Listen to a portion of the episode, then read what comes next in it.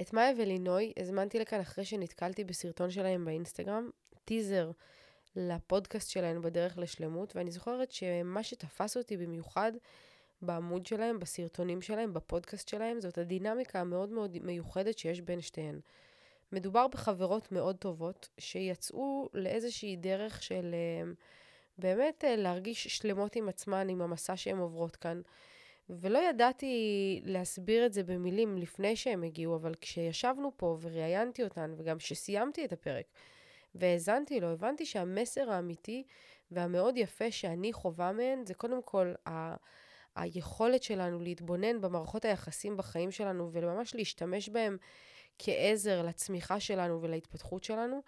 והדבר המשמעותי והנוסף זה באמת העובדה שהדרך שאנחנו עושות בחיים, הקשיים שאנחנו עוברות, העבודות שאנחנו נמצאות בהם, האתגרים שאנחנו מתמודדות איתם בדרך, הם באמת ובתמים היכולת שלנו לגדול ולהשפיע באופן משמעותי בעולם הזה. זאת אומרת, אי אפשר לוותר על שלבים, אי אפשר לקפוץ על שלבים. כדי שבן אדם יהיה משמעותי, כדי שההשפעה תיווצר בעולם, אנחנו חייבים לדרוך או ללכת באיזושהי דרך שהיא פשוט לא מושלמת. חייבים ללכת בדרך שהיא חסרה והיא לא לגמרי מדויקת, ובזכות זה להגיע לאיזשהם תובנות וכלים ויכולות באמת לייצר שינוי בעולם. אז בלי להוסיף במילים, פרק מספר 7, הדרך לשלמות היא מסע של השפעה. פתיח ואנחנו מתחילים.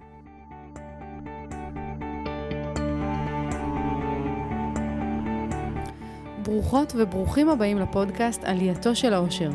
אני נועה זגורי, חוקרת שליחות וייעוד ומנגישה תוכן יהודי התפתחותי שמטרתו היא אחת, להאיר אותנו מהתרדמת. כאן אנחנו הולכים לדבר באמת נקייה ובלתי מתפשרת על שאלת השאלות שמעסיקה את הדור שלנו, דור המשיח. מהו אושר אמיתי? איך מגיעים אליו ואיך חיים אותו? אז קחו נשימה עמוקה, אנחנו מתחילים.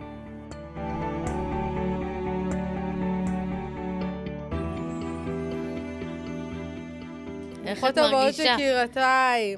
לא יודעת אם אתם שומעות, אבל אני בשלהי... סוף מחלה. מחלות. כל מיני מחלות.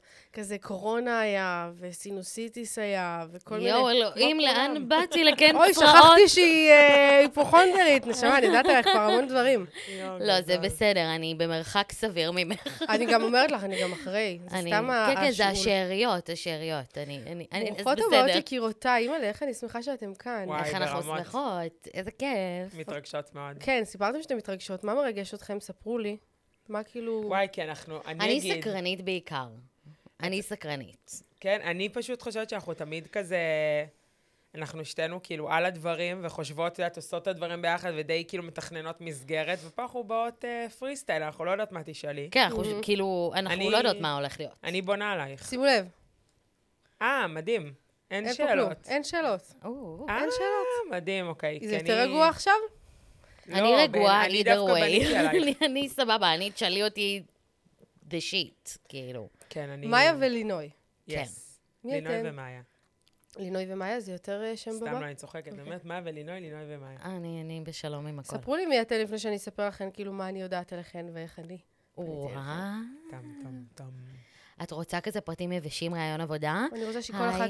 זאת שאלה, שתדעו לכם, זאת שאלה שהרבה אנשים מאוד ממש מסתבכים איתה. לא, יש לי תשובה. יאללה, תני בראש. יש לי תשובה. קודם כל, אני מאיה גסמן הלל. אוקיי. אני בת 33, ומרגישה בת 20, ואני מאפרת, מעצבת שיער לשעבר, כי החלטתי שזה לא מתאים לי יותר, אז אני מאפרת קלות, אופנה, אירועים. אני בלוגרית יוצרת תוכן ברשת, דימוי גוף, התפתחות אישית, העצמה לנשים, כל מה שאפשר. ולצד זה יש לי את הפודקאסט עם השותפה המאממת שלי בדרך לשלמות, וזה פרטים יבשים עליי. בגדול, אני רוצה לשנות דעה של אנשים. אני פנויה ופתוחה לקבל דעות כל הזמן, להכיל אנשים על כל רבדיהם, ולפעמים אני גם מאוד מאוד עצבנית. כאילו, יש לי לפעמים דעות מאוד נחרצות, ואז אני לא... אני מורכבת. I'm a complex person. קודם כל, זה נשמע מרתק נורא. מה זה אומר לשנות דעה של האנשים? לשנות דעה, כאילו, באיזה דעה? כאילו, הייתי רוצה לקחת מוסכמויות חברתיות, פחות דעה של אנשים, כי זה מאוד, כאילו, ספציפי. כן, פשוט להשפיע. אני מדברת על המקרו. הייתי רוצה לקחת מוסכמויות חברתיות, ולהוציא אותה מהשטנץ שלהם, ולהכניס משהו חדש. כן. הייתי רוצה שהעולם, שאנשים יסתכלו ככה, ופחות ככה. את מרגישה שאת מסתכלת ככה על העולם? אני משתדלת. אני עובדת המון המון, כדי כל פעם לפתוח את הטווח. כאילו אם עכשיו אני רואה 180, חלום שלי 360. כאילו זה הווייב. זה הוויז'ן. ולשם אני רוצה להביא את הדעות שלי. לעולם כזה שהוא פתוח. כאילו כל מי שמסתכל ככה על העולם, ולא מסוגל להכיל את הדעות שלי, אני בשלום עם זה, כי הוא רואה ככה ואני ככה. את מבינה? ממש. קודם כל, איזה אתגר ומשימה רצינית לקחת לעצמך לכתפיים, שאפו ענק. תודה, אני... בואי נראה מה יהיה, כאילו, לא מתחייבת לכלום. כאילו, אבל איך זה... טוב, חכי. רגע, אני עוד לא יודעת איך לתפקד פה על 2. 2, זה... לאט אנחנו נבין את הדבר הזה, כי יש לי שזה... צריכה לעצור את השאלות. לינוי. היי. נו. אז אני לינוי. אני קודם כל ולפני הכל אימא, לנאלה ותום, ואני נשואה לשלמה. אני ב-day to day עובדת הייטק. וואלה. כן. אלם. כן, ממש ככה. נו. ומתפקדת, יש לי תפקיד גלובלי די גדול, סעמון. ועל הדרך גם חלק מהפודקאסט המושלם שהיינו בטוחות שיהיה סופר קטן, פשוט התפוצץ מאוד מהר. אני לא הייתי בטוחה שיהיה סופר קטן, וזה ההבדל בינינו. וואו, זה רק אחד ההבדלים בינינו. זה רק אחד. אבל אני אומרת, כאילו, לא, אני פשוט באמת אמרתי, טוב, נתחיל מבקטן, וכאילו, בסדר, לוקח זמן לדברים לקרות, ולת it be. לא האמנתי שזה יקרה כל כך מהר. ידעתי שזה יקרה, לא ידעתי שזה יקרה כל כך מהר. אז עכשיו זה לוקח לי גם המון capacity מהחיים. אבל אני בטוב עם זה. מאוד התחברתי למה שמאיה אמרה, אני חושבת ששתינו במקום הזה, כי מאוד אכפת לנו להגיד את דעתנו, ומאוד אכפת לנו שהיא תשפיע. זה הסיבה שאני בדבר הזה. וזהו. יש לי משימות גדולות, אבל כזה, אני שלי עם עצמי, כאילו בא לי להשפיע על העולם, אבל פחות כמו מלכת יופי. זאת אומרת, יש לי כאלה... כמו מה? תני לי איזה. ויז'נים, נגיד החלום הבאמת האמיתי שלי, שבעזרת השם מתגשם, זה להיות שרת החינוך. וואו. כן, אני רק צריכה רגע להסתדר כלכלית ברמה כזאת, שאני יודעת שכולם בטוחים, כי אני כאילו סבבה כלכלית, אבל כאילו להסתדר ברמה כזאת שיש לי שקט כלכלי, ואז אני אתן את כל כולי למשל לפוליטיקה. כי פוליטיקה זה תחום בלי כסף ואני... נכון, אבל עם הרבה... אני בציניות, איזה חוסר כסף? האנשים שהם שוחים בכספים בלי סוף. רגע, חכי. להרוויח 50,000 שקל בחודש. זה לא לסחוט בכסף. זה ממש לא הרבה כסף. לא שחלילה הם מסכנים בעיניי. וגם לא כולם מרוויחים את זה. לא, כל השרים מרוויחים 54,500 כזה. וואלה. זה שכר של שר. אבל... 54,000 שקל לבן אדם שבאמת לא רואה את הבית, ובעצם מה שאני דורשת ממנו זה לא להסתכל ימינה שמאלה, לא להתפתות לשחיתויות, לא זה, בעיניי זה לא שכר גבוה, זאת אומרת, היום כל עובד ממוצע בהייטק עושה סכומים כאלה אם לא יותר, אבל חלילה אני לא חושבת שצריך לעלות להם את השכר, כן? שלא יהיה בלבולים. שלא יחשבות בלגן בטיקטוק, אין סבלנות. בוא נהיה לכם בלגן בטיקטוק. לא יודעת מה היה. אני נכנסתי, ראיתי אצלכם, ואז נכנסתי לאו, שאני בכלל לא הכרתי אותו לפני. מי זה הוא? זה של... נדיר. כן, זה... לנדיר. לא הכרת את נדיר לפני? שנכנסו לנדיר דרכנו. כן. זה המצב. וניסיתי להבין כאילו שם על מה המומה. טוב, יש פה מלא דברים לדבר עליהם, אבל אני... לא יודעת, אנחנו נהיה פה איזה שעות, את יודעת. ממש. אבל אני חושבת שגם... פודקאסט בהמשך עם 3 פרקים. אני חושבת שהדבר שהכי מעניין אותי להתחיל, זה כאילו הקשר ביניכם. כאילו, מה קורה פה? מאיפה זה התחיל? אני אספר. מי מספרת? את תמיד מספרת ובא לי לספר. כמו סיפור של בעל ואישה. נו! ספרו לי הכל. לא, לגמרי. אז אני עשיתי תואר ראשון בכלכלה וניהול, יש לי 2 תארים. תואר ראשון כלכלה וניהול, והחצי השני שלי בתואר, תמיד יש... את עשית תואר? לא. אוקיי. גם אני לא. אז שעושים תואר, כאילו לרוב מי שעושה תואר יבין את זה. אני אנטים כבר דעות זה. תכף נדבר על זה, הוא. וואי, כמה דברים, אנחנו לא צריכה לרשום, אבל אנחנו לא נזכור. אני רושמת. אז כשעושים תמיד תואר, הדבר הראשון שמגיעים, אתה מוצא עצמך תמיד את הבן אדם האחד הזה, שהוא כאילו החצי שלך, ותמיד אתה עושה איתו עבודות, וזה נהיה משפחה לכל דבר, כי זו תקופה מאוד מאוד מאוד אינטנסיבית. כן. ואני מצאתי את מיכל. ומיכל היא חברת ילדות של מאיה. וככל שאני ומיכל התקדמנו ביחסים, אז הכרתי גם את כל החברות שלה. מתי זה קרה? לפני כמה? 10 פלוס? כן, כזה 9 שנים. לא, יותר. לא, אפילו פחות לדעתי. לדעתי 10. לא, חיים, ממש לא. לדעתי 10. זה לא גיל 22, גיל 24 בערך. אני לא... אני בת 33 כיום, והכרתי את ציון בעלי שיחיה בגיל 24. הכרתי אותך לפני שהכרתי את ציון מאמי. את נראה לי מבולבלת בזמנים. לא, אני לא. אני פשוט יודעת מתי עשיתי תואר. אנחנו 10 חברות. אני חושבת שאנחנו 10 מכירות. אוקיי, נקסט. כן, בקיצור, לא משנה. והקליק עם מאיה היה מיידי. נכון. אני חושבת שהמחנה המשותף הרחב שלנו, לפני שהתחלנו להיכנס לעומק, הוא זה שבעצם שתינו ירדנו המון במשקל. אוקיי. וזה מאוד ריגש אותנו ותפס אותנו להכיר מישהי כזאת שהיא... מבינה את החוויה. רגע, מבינה מה זה להיות שמנה, אבל לא להיות שמנה, אבל כאילו כן מרגישה שמנה, אבל כאילו כל הדבר הזה, וזה כאילו רגע המחנה המשותף הרחב, אבל לתוך זה נכנסו המון המון דברים והמון תחומים, והמון, יש בינינו הבנה בעיניים, שאיננו הבנה, זאת אומרת, אנחנו באמת יכולות, וזה דברים שאנחנו גם מגלות עכשיו יותר מתמיד, אנחנו יכולות להתפוצץ, קצת כמו עם בן זוג, בסדר? להתפוצץ, ודקה אחרי זה להתפוצץ מצחוק גם.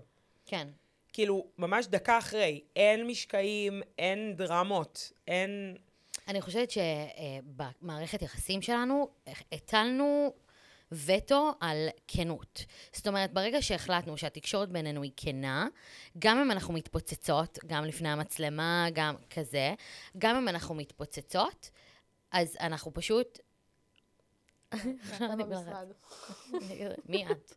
מי את? לאן הגעת? לא לכאן. גם אם אנחנו מתפוצצות, אנחנו מתקשרות את זה בצורה כל כך בריאה, שסביר להניח שרוב הדברים שאנחנו מדברות עליהם, נגיד בפרקים בפודקאסט שלנו, אנחנו חולקות עליהם. זה המהות. זה מדהים בעיניי. אבל משהו בסיסי, נורא, פשוט מבין אחת את השנייה. כן. היא מסוגלת להכיל אותי, שלפעמים אני יכולה להיות נורא מעצבנת, חיה על ענן, הרבה אמרו, מה היא אופטימית מדי, וכאילו, לא, אני לא אופטימית מדי, אני בן אדם עם חרדות, בן אדם עם חרדות הוא לא אופטימי מדי, אבל אנשים כאילו פשוט חושבים שבגלל שאני כזאת והיא כזאת, אז איך אנחנו חברות, ואיך זה עובד? להפך, יש איזשהו משהו בסיסי נורא, שהוא חיבור נשמתי בעיניי, שהוא פשוט קיים. אני מבינה אותה, אני יודעת מאיפה היא נובעת, את מבינה? כן. גם אם הדברים נאמרים ב-X והדברים שלי נאמרים ב-Y, אני מבינה את המהות. כן. אני אוהבת אותה כבן אדם, כחברה, כאימא. אני אוהבת אותך, אני באמת אוהבת אותה. את יודעת שברמה הרוחנית את אוהבת את הנשמה שהיא. בול. כן. אז כאילו ממש לא אכפת לי אם יש בינינו אינטריגות, ויכוחים, אם היא אומרת משהו שלא מצא חן בעיניי, אם אני אומרת משהו שלא מצא חן בעיניי, כאילו בסופו של דבר אני אומרת, אוקיי, אז לא אהבתי. מחר, אם לי קורה משהו בנשמה, בלב, אני צריכה עזרה, אני מרימה טלפון ללינוי, מה זה היא שם? היא שם, והיא גם פותחת דף משימות, ומסמנת לי וי. וואי. את מבינה? זכיתי. ברמות. זה החיבור. סתה לי דמעות, יופי. ממש. עוד לא התחלנו. באמת? רק שתדעו שלא תשפטי שוב.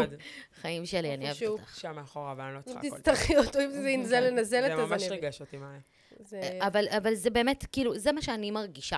אני חייבת להגיד לכם שזה, אמרת זכיתי, וזה באמת זכייה. כאילו, אני מהצד מסתכלת עליכם פעם ראשונה שאני פוגשת אתכם במציאות, אבל יצא לי לחוות מכן, ראיתי איזה 2 פרקים של הפודקאסט, וגם קצת ככה באינסטגרם וזה. יש משהו בדינמיקה של שתיכן שהוא מיוחד ברמות. אני מסכימה איתך. כאילו, אפילו אני זוכרת, יש כאילו, אתם מעלות סרטונים לטיקטוק שהם, זה לא כל אחת הייתה מעלה את זה, נניח שאת אומרת איזה משהו, והיא כאילו לא מסכימה איתך, אתם לא מסכימות על משהו, את המומה מזה שהיא לא מסכימה איתך. תמיד אני המומה, זה דיפולט. ומשהו נורא יפה קורה, ומשהו נורא יפה קורה, כאילו ברגע הזה של בין שתי חברות, שאחת כאילו לא מסכימה עם השנייה, וזה לא מבטל את השנייה. לא. לגמרי. לא. כי לא משנה מה אני אגיד שלינוי תחלוק עליו, אני מעולם לא ארגיש מבוטלת. גם אם היא אומרת לי, את טועה, באופן נחרץ. אני כזה, אני לא טועה. אני לא. אתם חושבות שזה קשור כל אחת באופי שלה וביכולת לקבל ביקורת או להכיל, או שזה משהו בדינמיקה ביניכן? זאת אומרת, אם מישהי אחרת הייתה אומרת לך את הדברים שלי, נוי אומרת, היית מגיבה באותה צורה? לא.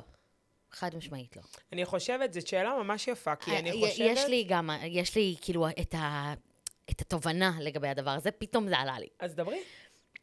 בגלל, אוקיי, אני הולכת לדבר על משהו הזיה. בגלל ששתינו, יש איזה משהו שאנחנו שתינו מבינות, מבינה?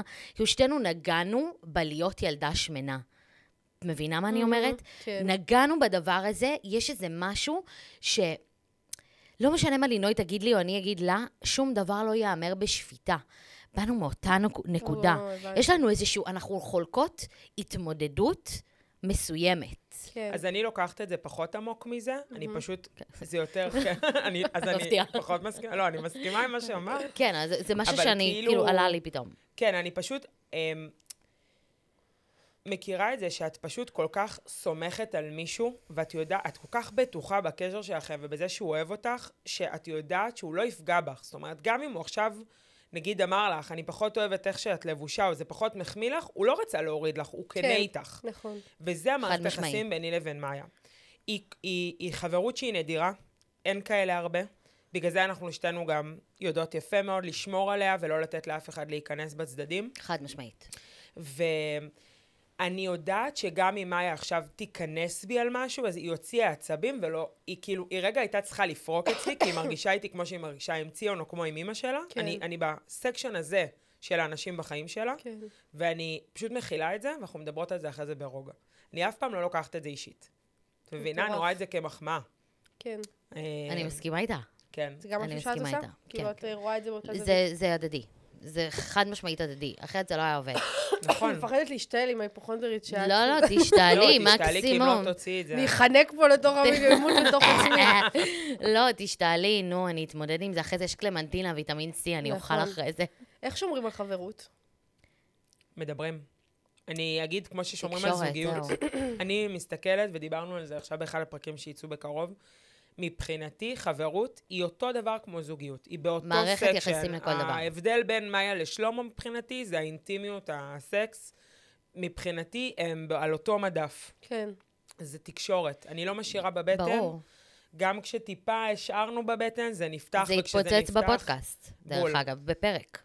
כן. שהיא שמרה עליי בבטן, וזה פשוט כאילו... שיש לכם פודקאסט ביחד. איך זה נולד? אני אספר לך. אני... שתי אימפולסיביות יושבות בבית קפה. לא, אני פשוט אספר מאיפה זה, זה כאילו, אני מטופלת ב-CBT. אוקיי. סבבה? אני הגעתי למטפלת שלי, הדבר הראשון שאמרתי לה, אין לי משמעות. אני צריכה משמעות. והיא מסתכלת עליי כזה, ואומרת לי, מה קורה לך, גברת? בואי שנייה נפרק. והתהלכה בי מחשבה שאם אין לי הגדרה למשמעות, אם אין לי משהו ספציפי שאני רוצה לעשות, אז אני בן אדם, עלה נידף ברוח, מתהלך בעולם. כן. כזה.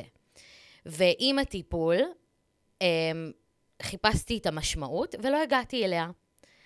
כזה. עברתי דברים בדרך, כל מיני התמודדויות עם חרדות וכאלה, ואמרתי, זין, אני משליחה את המשמעות. לא צריכה משמעויות. ואז היה לי לילה ללא שינה. לילה ללא שינה, לא ישנתי כל הלילה, אני ככה במיטה, מומיה, ערה. ואני חושבת על פודקאסט, ואני יודעת שבבוקר אני נפגשת עם לינוי, ואני אומרת, אוקיי. סתם משום מקום את חושבת על פודקאסט? פתאום אני חושבת על פודקאסט, היה לי ממש כזה, אני שוכבת במיטה, ואני כבר מתחילה להריץ, איך נקרא לזה, לא אכפת לי אם לינוי לא תסכים, היא מסכימה, כאילו אין אופציה כזו שלינוי אומרת לא, לא אכפת לי שיש לה ילדים, לא אכפת לי שיש לה בעל, לא אכפת לי שהיא במיליון ואחת עיסוקים ועובדת בעבודה רצינית, לא כמוני, אני עצמאית, אז כאילו, כזה, אני עפיפון. כן, יום, לא יום, למה לא, אני כאילו, עושה מה שבא לי. והיא מאוד, הכל אצלה נורא מסודר, ואני כזה, לא אכפת לי. אנחנו עושה פודקאסט, אני רואה אותה, יושבת בבית קפה ככה מולי, ואני נכנסת באיחור. רוח סערה. נכנסתי. בוקר טוב פודקאסט. כזה. לא, זה היה ממש כאילו, לינוי, אנחנו עושות פודקאסט, בום, מתיישבת. שמה את התיק ומתיישבת. אני חשבתי, זה כל הלילה, יש לנו פודקאסט. אמרתי לה, סגור. ככה. איזה גאונות. וככה זה נולד. ואז התחלנו לחשוב על שמות. והתחלנו גם להתווכח מה יהיה בפודקאסט, כי אמרתי, אבל אני רוצה ממש להביא השראה, ולינוי אומרת לי, אבל מאיה, כאילו, אני לא חושבת כמוך. את חייבת להבין שאני לא חושבת כמוך. אם אנחנו עושות פודקאסט, את חייבת להבין שיהיו שתי דעות. ואז אמרתי לה, אוקיי, שתי דעות זה טוב, כאילו, זה היה כזה. זה ממש הייתה לידה. כן. אני חושבת ש... ומה זה לידה? אנחנו עדיין בלידה עצמה בעיניי, מכל פרק. אנחנו ממש כן, אני מרגישה שאני ממש... בחיתולים. איזה פרק זה? האחרון? היום עולה 14, לא?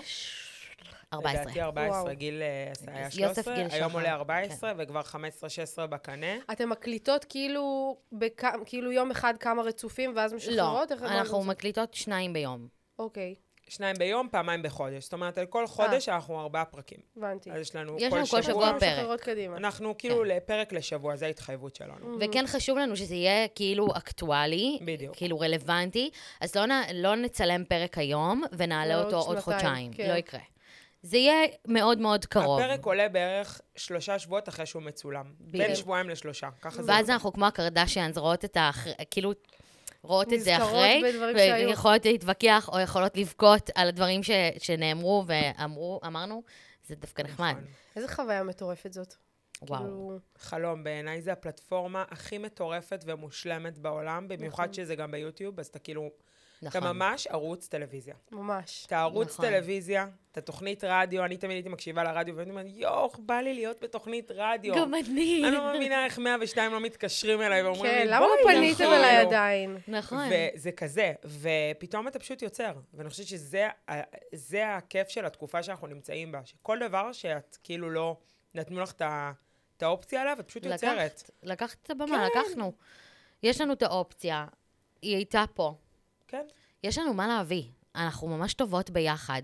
אנחנו גם כאינדיבידואל, כל אחת היא עולם. היא טיפוס. כל אחת יש לה מה להביא, יש לנו מה לשים על השולחן. חייבת להגיד שגם חיצונית זה מאוד מאוד ניכר, כאילו... אתם, לא רק שכל אחת יש לה את הדעות שלה, וזה גם בווייב, כאילו, כל אחת מביאה וייב אחר לגמרי, זה ממש מגניב לראות. זה קטע, כי אני מרגישה שאנחנו נורא דומות. כן? באמת? לא, אני ממש לא מרגישה שאנחנו דומות. לא, עזבי שאני 1.55 ואת 1.75. לא, מה אכפת לי מהדברים הפיזיים? אני לא מרגישה שאנחנו דומות בכלל, ברגע בווייב שאנחנו מביאות. בווייב לא, ברור. את פי 40 יותר נשית. את הרבה יותר על הביוטי, על זה, אני בדיטלס בכלל לא נמצאת, נכון, בכל הקשור לזה. נכון. מצד שני, אני יותר אורבן, אני יותר כאילו... גם אין לי שום אנרגיה כזאת. אמנם בחיי הייתי מנהלת, נגיד, ניהלתי חנות נעליים, כזה. אז לא, יש לי... לא להקטין, אז... לא להקטין את לא, זה. לא, לא, לא, ברור. הבחורה נעילה, לא להקטין את זה, אני לא מסכימה. היא ניהלה את סניף אלדו בדיזינגוף, שזה סניף אחד הכי מוכרים, והיא קיבלה... הייתי בת 21. בגיל 21, היו מביאים אליה להכשיר מנהלים, והציעו לה לנהל את כל המחוז, או משהו כזה, נכון? את האזור, אבל אז היא החליטה שהיא עושה שיפט, ועברה לאיפור. יש ספר שנקרא מוקף באידיוטים, שמעתם עליו? כן. קראת? לא קראתי אותו. ספר מטורף. בכללי יש כל מיני שיטות שמחלקות את האוכלוסייה לסגנונות תקשורת. אז מוקף באידיוטים מחלק לצבעים. אולי שמעתם אדום, צהוב, ירוק וכחול, זה הסגנונות. זה שיטה של מישהו מחול. כן. אוקיי, אז כנראה זה הספר שלו. כן, כן, כן. אני עשיתי סדנת סגנונות תקשורת, אבל לא כזו. שאיך הם מחלקים את זה? זה מישהו מטורף שפעם הביאו אלינו לעבודה. מקדם, תומך, בדיוק. זה הגנרי, זה מה שכולם לומדים. כן. אבל זה שמעתי. חבר'ה אצלי בעבודה הביאו אותו מחול, זו חברה אמריקאית כזאת. די! הביאו אותו מחול להעביר אותם סדנה. די, הוא גאון ברמות. הוא מטורף, הוא עלה כאילו ארגזים של כסף, והיה צריך סוג של לעשות איזה כזה סדר בצוות וזה, אז הביאו אותו, הם היו איזה 18, והביאו אותו במיוחד לאיזה סדנה של שבוע, וזה טלטל את חייהם של כולם. לא ממש כולם. אני לא, כי אני עוד לא הייתי כאילו חלק מהצוות הזה. וואו. כן. אז אני שמעתי עליו. זה מטורף. הוא מחלק את האוכלוסייה לארבעה צבעים. כשהטלנטים יש בהם מכל הצבעים, נכון? אז הוא אומר שצוות טוב, מורכב צוות טוב, או זוג טוב, או זוג כאילו נשוי, או צוות בעבודה, מורכב מכל ארבעה צבעים. עכשיו, תומך לדעתי, על פי מה שאת יודעת, זה סגנון ירוק. זה האנשים שהם כזה נורא חשוב להם, שכולם ירגישו בנוח, נורא... אני בטבע שלי ירוקה. אבל החיים יצבו אותך. אני אגיד לך יותר מזה, לא רק שהחיים עיצבו אותי, הם באיזשהו שלב, דרך אגב, כשלמדתי את הדבר הזה, הבנתי שסגנון ירוק לא מקדם אותי לעבר הבן אדם שאני רוצה להיות. כאילו, אנשים ירוקים, בהגדרה שלהם, גם. הם מאוד מרצים, הם מאוד עסוקים שכולם יהיו בטוב, שהכל יהיה כאילו רגוע. אז כשאת מבינה את זה רגע לעומק, אז את אומרת, אוקיי, אני מבינה שזה הטבע שלי. השאלה אם הטבע שלי גם עוזר לי להיות הבן אדם שאני רוצה להיות, וגם האם הוא באמת עוזר לאנשים מולי. כאילו מה הנתח שהוא הולך לתפוס לי בחיים הבוגרים? האם הוא הולך לתפוס לי 100%, 80% או 10%? נכון. אז אני ממש אוהבת את החלק הירוק הזה בי, אבל אני בוחרת שהוא תפס אצלי 99%, ואת יודעת מה? לא. הוא תופס אצלי 95% ו5% אימפולסיבית. היום הוא תופס אצלי 10%, אבל אני אוהבת אותם. ואני בחמלה איתם, ואני אוהבת אותם, ואני אוהבת שיש לי את הרגישות הזאת לאנשים. אז כאילו, יש לי 10% מתוכי. אני מאמינה שכל אדם, כשהוא מתבגר, הוא מאמץ את כל סגנונות התקשורת לחיקו. את רוב. אם הוא בעבודה, ואם הוא רוצה מאוד... שאלה מתי את בוחנת אותו, האם באופן שוטף או ברגעי לחץ? בדיוק. אז כאילו, אם מסתכלים על זה נרחב, אני מאמינה שיש בי את כל סגנונות התקשורת. אני חושבת שאת, אני לא יודעת אם את לא מכירה את הצבעים פה, אבל את מאוד צהובה. צהובה זה אנשים שהם, גם אני צהובה. ותכף אני אפענח את לינוי, תוך כדי אני... יפלו לי הסימונים. בלי לדעת הצבעים. יש מצב, שתדעי לך. כן, יש לי תחושה. אני לא יודעת מה זה אומר אפילו. צהובים זה אנשים כאלה, זה מרכז הבמה, זה תני להם את המיקרופון, תני להם לדבר, תני להם את כל ה... בדיוק, אני כזה, רגע. אני חושבת שאני באמת לא בשביל משהו, אני חושבת שיש לי הרבה מהצבעים. כן. אולי ירוק אין לי. אבל האמת שגם, כי מאוד אכפת לי. לא נכון. היה לי תקופה בחיים שהייתי מאוד מרצה. זה לא האמן שלי, אבל אני הייתי מאוד מרצה. זה מאמינה שיש בי מכל הצבעים. הייתה הנקודה שהתחלת לדבר עליה מקודם דווקא בסיפור, אני חושבת, זה היה איפשהו בסיפור שלך שלמדת CBT. אני לא למדתי CBT, אני מטופלת. מטופלת ב-CBT. את עד היום? בוודאי. מה דעתכן על טיפול, דרך אגב? זה הדבר הכי חשוב שבן אדם צריך לעשות בשביל עצמו. עדיף לא לצאת עם חברה למסעדה בשבוע. ולקחת את הכסף הזה ולהשקיע אותו בטיפול. זאת אומרת, שום תירוץ לא מתקבל מבחינתי.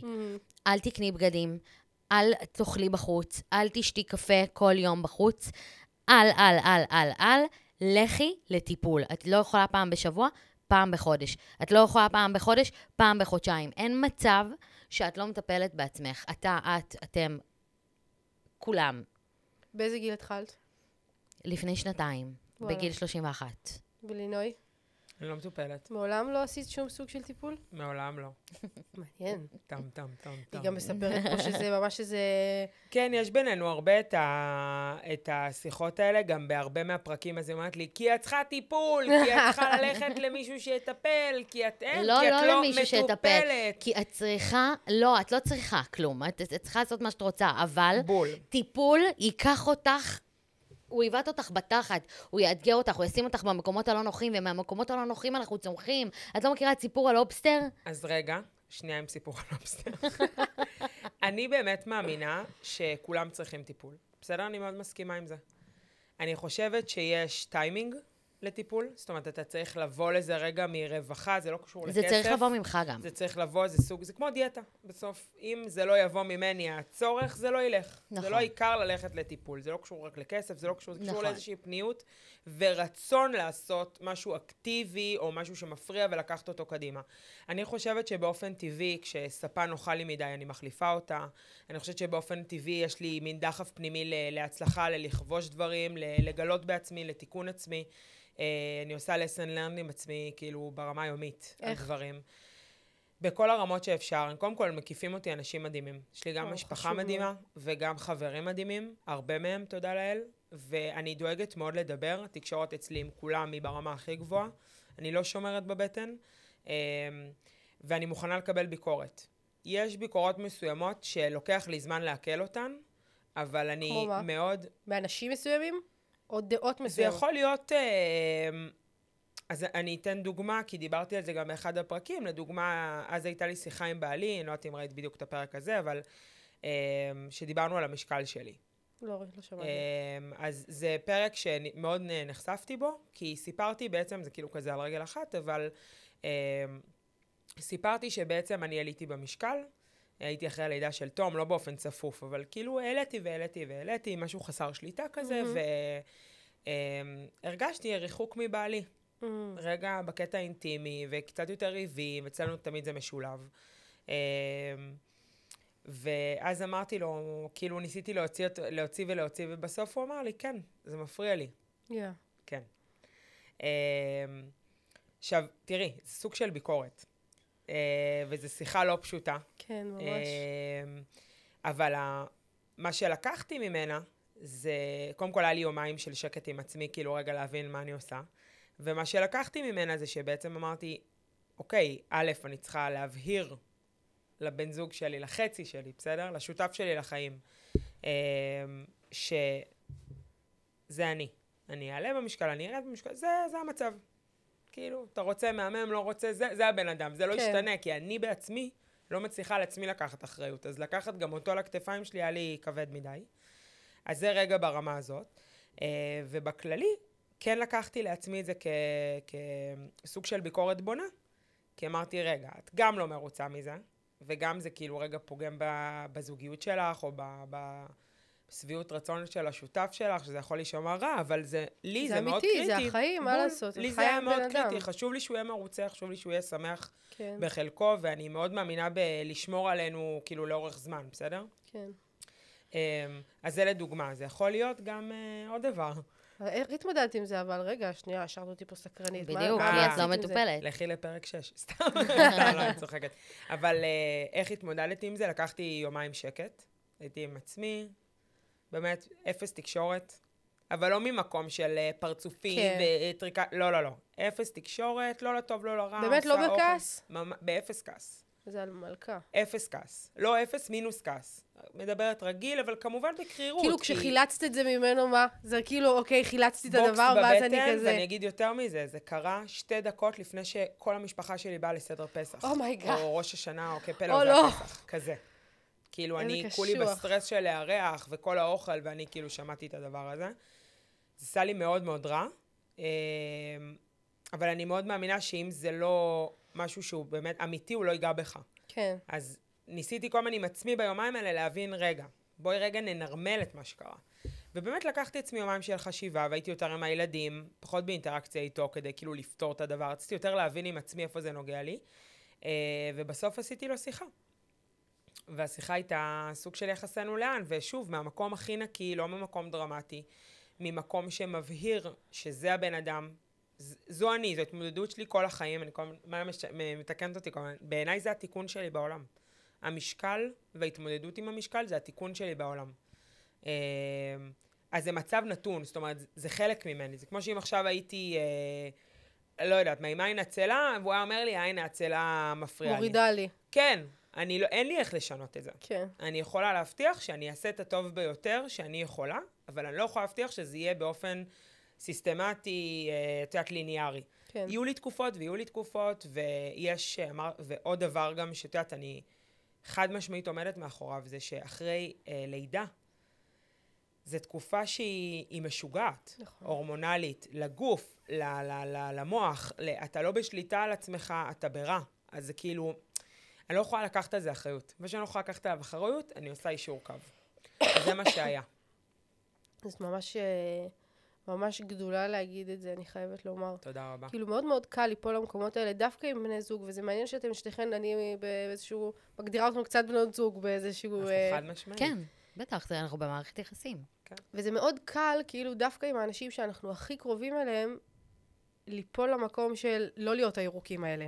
לא לחשוב עליהם יותר מדי, ולחשוב על הרגשות שלהם, כאילו, פגעת בי, אני עכשיו כאילו נכנס פה בעמוק, וזה מאוד מאוד יפה, בסיטואציה שהיא מאוד קשה, לקחת שני צעדים אחורה, ובאמת לחשוב ביני לביני, מה אני הולכת לעשות מזה, ואיך אני באמת משפרת את המצב, אני ממש לקחתי מזה. אני גם אגיד לך עוד משהו, אני חושבת שסתם כי זה פשוט שולח אותי, כאילו, ובא לי להגיד את זה, כי זה מסר שאני מאוד עומדת מאחוריו.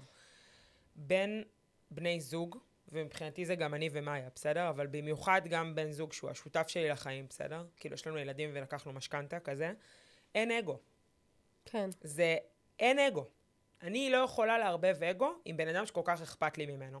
וכל פעם שהדבר הזה קופץ לי, אני מורידה אותו בכוונה, שלא יהיה מעורבב, ואנחנו יכולים לריב, ואני עדיין יקום, אני אעשה לו ארוחת ערב, או אני אחבס לו את הבגדים ויקפל, כי אני יודעת שהריב הזה ייגמר עוד 20 דקות, אז אין לי לעשות לבעיה מזה פרינציפ. כן. מבינה? אז את יודעת, יש בן אדם שאני מאוד מאוד מעריכה, הוא סופר של ספר ששינה את חיי, וקניתי גם איזה 30 עותקים וחילקתי אותם להמון המון אנשים לאורך הדרך. ובמקרה או שלא, הוא גם מטפל זוגי, ובאיזשהו שלב, ראיינתי אותו פה, קוראים לו משה שרון, והוא מטפל זוגי, ואנחנו באיזשהו משבר שכבר עוד שנייה זרקתי לו כיסא על הראש למיכו, אמרתי לו, די! זהו, מלא זמן מדברים על טיפול זוגי, אני רוצה טיפול זוגי היום, כאן, עכשיו, בזה הרגע. כן. התקשרתי אליו וקבענו טיפול, והיה מאוד מאוד מאוד מעניין. אחרי להגיד, התחלנו וחומר, אני לא יודע, אני אין לי מה להגיד, אני אוהב לך הכל, הכל זה. בטוח. איך שהתחלנו, הוא פתח שם רשימה, הוא אומר לו, אמרת, עקר אמרת, אין לך מה להגיד עליה, כאילו. בגלל זה כל אחד צריך טיפול. גם לינוי שצריכה להתמודד עם שלמה, עם מה שהוא אמר לה, והתמודדה בגבורה.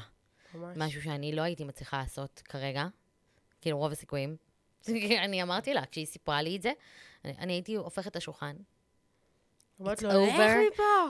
דיין לי מהעיניים, שלא תתקרב, אל תיגע בי. אבל נשמתי ואמרתי, אומייגאד, איזה גדולה. זה בדיוק מה שאמרת, לעצור ולא לתת לאגו להשתלט. אני, האגו ישר קופץ, כי זה במקום הכי רגיש שלי.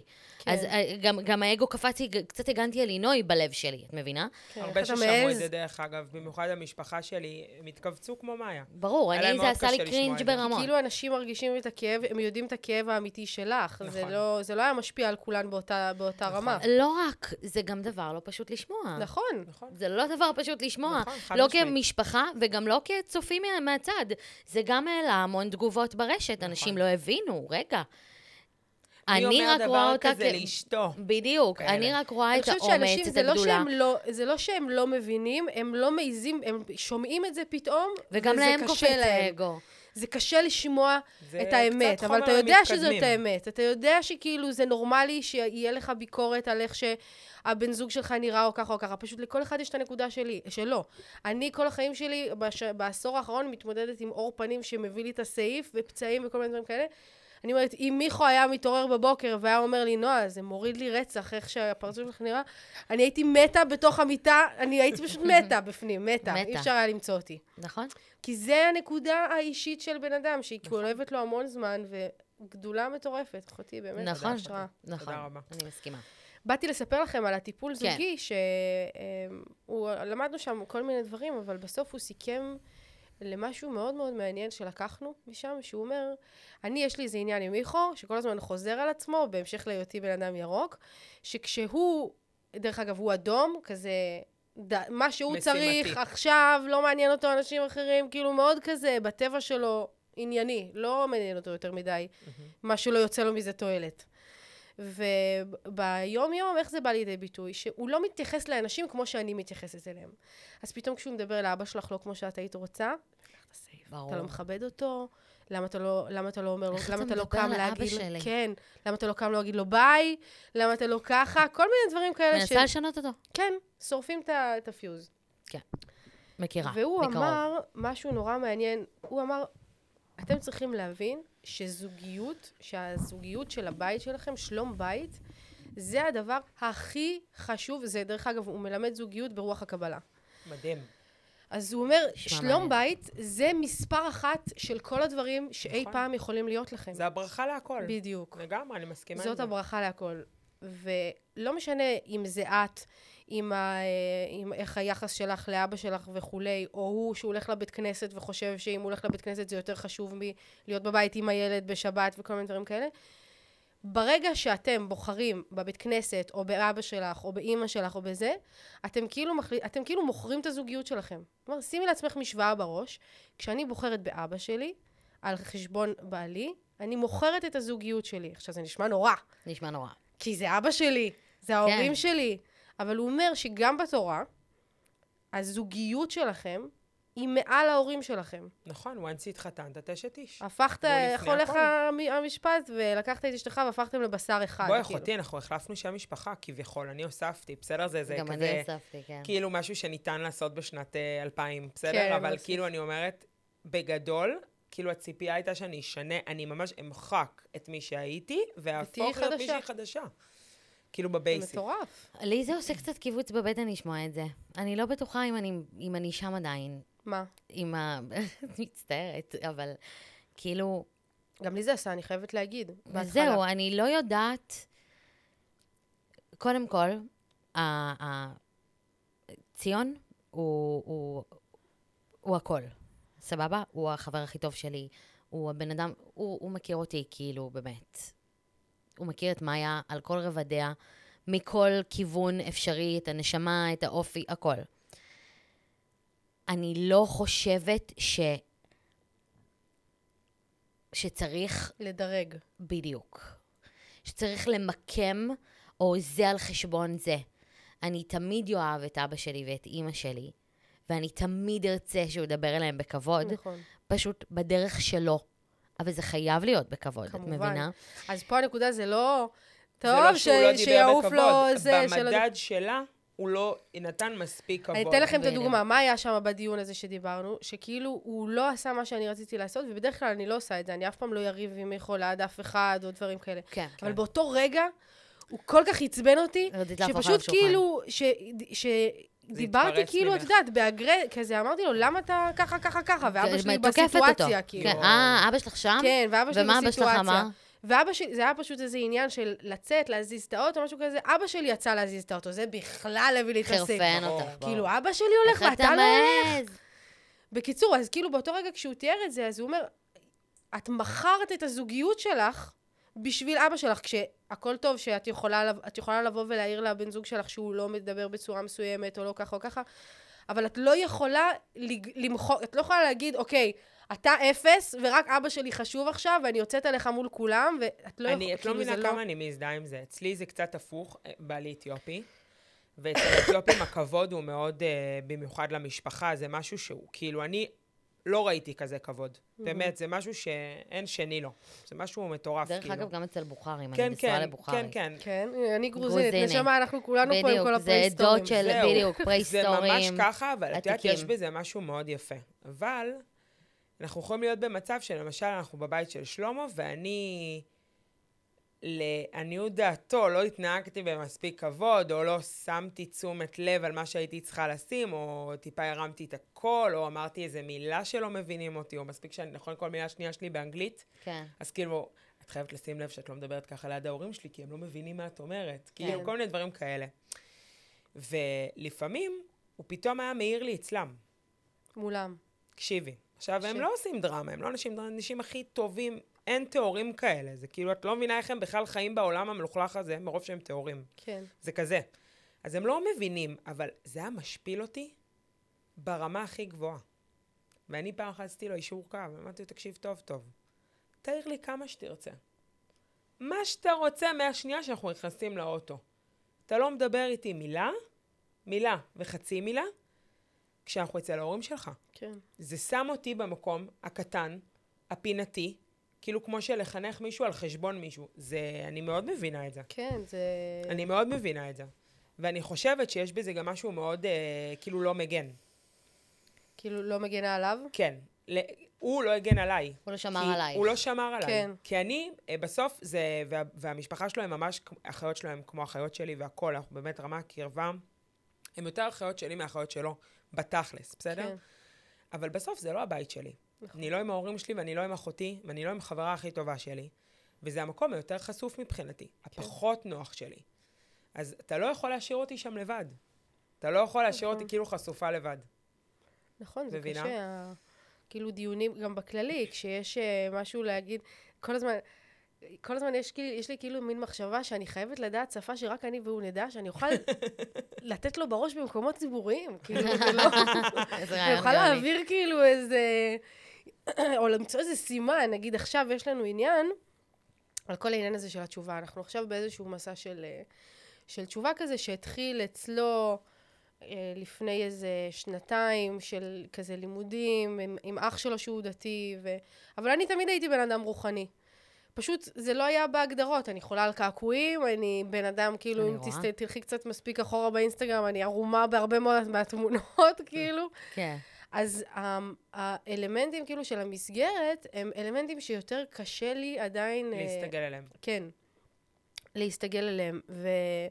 ועכשיו, כשכבר אנחנו שומרים שבת כבר הרבה זמן, וכזה, יש כל מיני דברים שמקפידים עליהם. הוא, כמו שראיתם, הולך עם ציציות ועם כיפה. ואז יש גם עכשיו, יש לנו ילד, אז כאילו פתאום גם העובדה שיש לך ילד היא לא רק אני...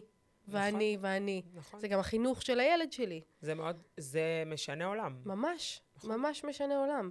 והיכולת כאילו בתוך מסגרת מסוימת, אנחנו גרים אצל אמא שלי כבר שנה, הורים שלי גרושים, אנחנו גרים אצל אמא שלי, ואז כאילו ביום שישי, לפני שבועיים, היה כזה איזה שיח כזה של אח שלי רצה לתת לו לאכול בשר, אחרי חלב, אחרי בשר וכזה, והוא אמר לו לא. הוא אמר לו לא, אל תיתן לו, אל תיקחה, אל תזה, זה. ואז הייתה המחשבה אחרי זה, כשיצא שבת, כשאמרתי לו, זה לא מתאים לי, זה לא ככה, זה לא ככה, של איך אנחנו מוצאים את הדרך להעיר אחד לשני בפורום שהוא כאילו לא רק אתה ואני, בלי שאנחנו מעליבים אחד את השני. נכון, זה אתגר. אתגר אמיתי, אני חייבת להגיד שאנחנו לא מצאנו תשובה, יש לכם איזה משהו שאתם מצליחות, כאילו איך... תשמעי, אין לנו ילדים עדיין, אז כאילו לא הגענו לשלב הזה של... ציון רוצה להאכיל את הילד במשהו אחד, ואני רוצה להאכיל את הילד במשהו אחר, והסבתא אסור לה ככה, כאילו עדיין לא נכנסנו לפינות האלה. מסקרן אותך ילדים? אם כבר אנחנו פה ב... ברור שמסקרן אותי. מה זאת אומרת מסקרן אותך? מסקרן אותך כאילו האימהות? אני זוכרת את עצמי לפני שזה כזה, הייתי בטוחה שאני האימא מדהימה, ואז ילדתי, ואז הייתי נוראית בזה, והייתי בדיכאון מהנוראות הזאת. כן. כאילו... יש נשים שזה בכלל לא מעניין אותם עד הרגע שזה קורה, ויש כאלה שהן מתעסקות בזה בראש. תשמעי, אני אישה נשית, מה שנקרא, אני מתעסקת במחשבה על היותי אימא, כמו שהתעסקתי במחשבה על איך אני אהיה קלה, מבינה? זה נמצא אצלי בראש. אבל זה לא אותה מחשבה. איך תהי קלה זה הדבר כאילו לא בקטע של עצם, זה כאילו הדבר הכי פשוט. לא, אני מדברת על זה שכאילו I'm a girl's girl, כאילו ברור שאני חושבת על איך אני אהיה אימא, מבחינתי זה obvious שאני חושבת על איך אני אהיה אימא, אני רוצה להיות אימא. אני התעסקתי בשנתיים האחרונות של הטיפול שלי כל כך בפחד מלהיכנס להיריון. באמת? מההתמודדות הפיזית, כי אני היפוכונדרית, מאיך אני אתמודד עם הדבר הזה, לא ברמת אם אני שמנה או רזה, ברמת אני צריכה לעבור טיפולי פוריות כדי להיכנס להיריון, ואני צריכה שישימו לי מחט בבטן כל יום. למה אבל? כאילו זה מחשבה, את אומרת כאילו אם אני אצטרך את זה. לא, אני צריכה לעבור טיפולי פוריות כדי להיכנס להיריון, אז אני צריכה להשלים עם התהליך לפני שתכנסת אליו. כן, וואלה, מעניין. וזה נמצא במורכבות אצלי. ואני רוצה להיות אימא, ואני אהיה אימא. בעזרת השם. השם ממש רוצה שאני אהיה אימא, אני אהיה אימא. זה יישלח אליי במקום המדויק, וכמובן שאני אעזור לדבר הזה יקרות. אני עוד במקום שאני עוד מיישבת את זה אצלי. מה זאת אומרת? כאילו, איך אני מתחילה את הטיפולים. וואו, זה מעניין נורא. כן. ברמות. יש לי חברה ממש קרובה, שבמשך שנתיים ניסתה להיכנס להיריון, וזה קטע מטורף כל ה... כאילו ממש, תדעת, אומרים שבאמת שילד זה רק הקדוש ברוך הוא מחליט. יהיה, לא יהיה, מתי יהיה, בדיוק יהיה, כאילו. היא על פניו...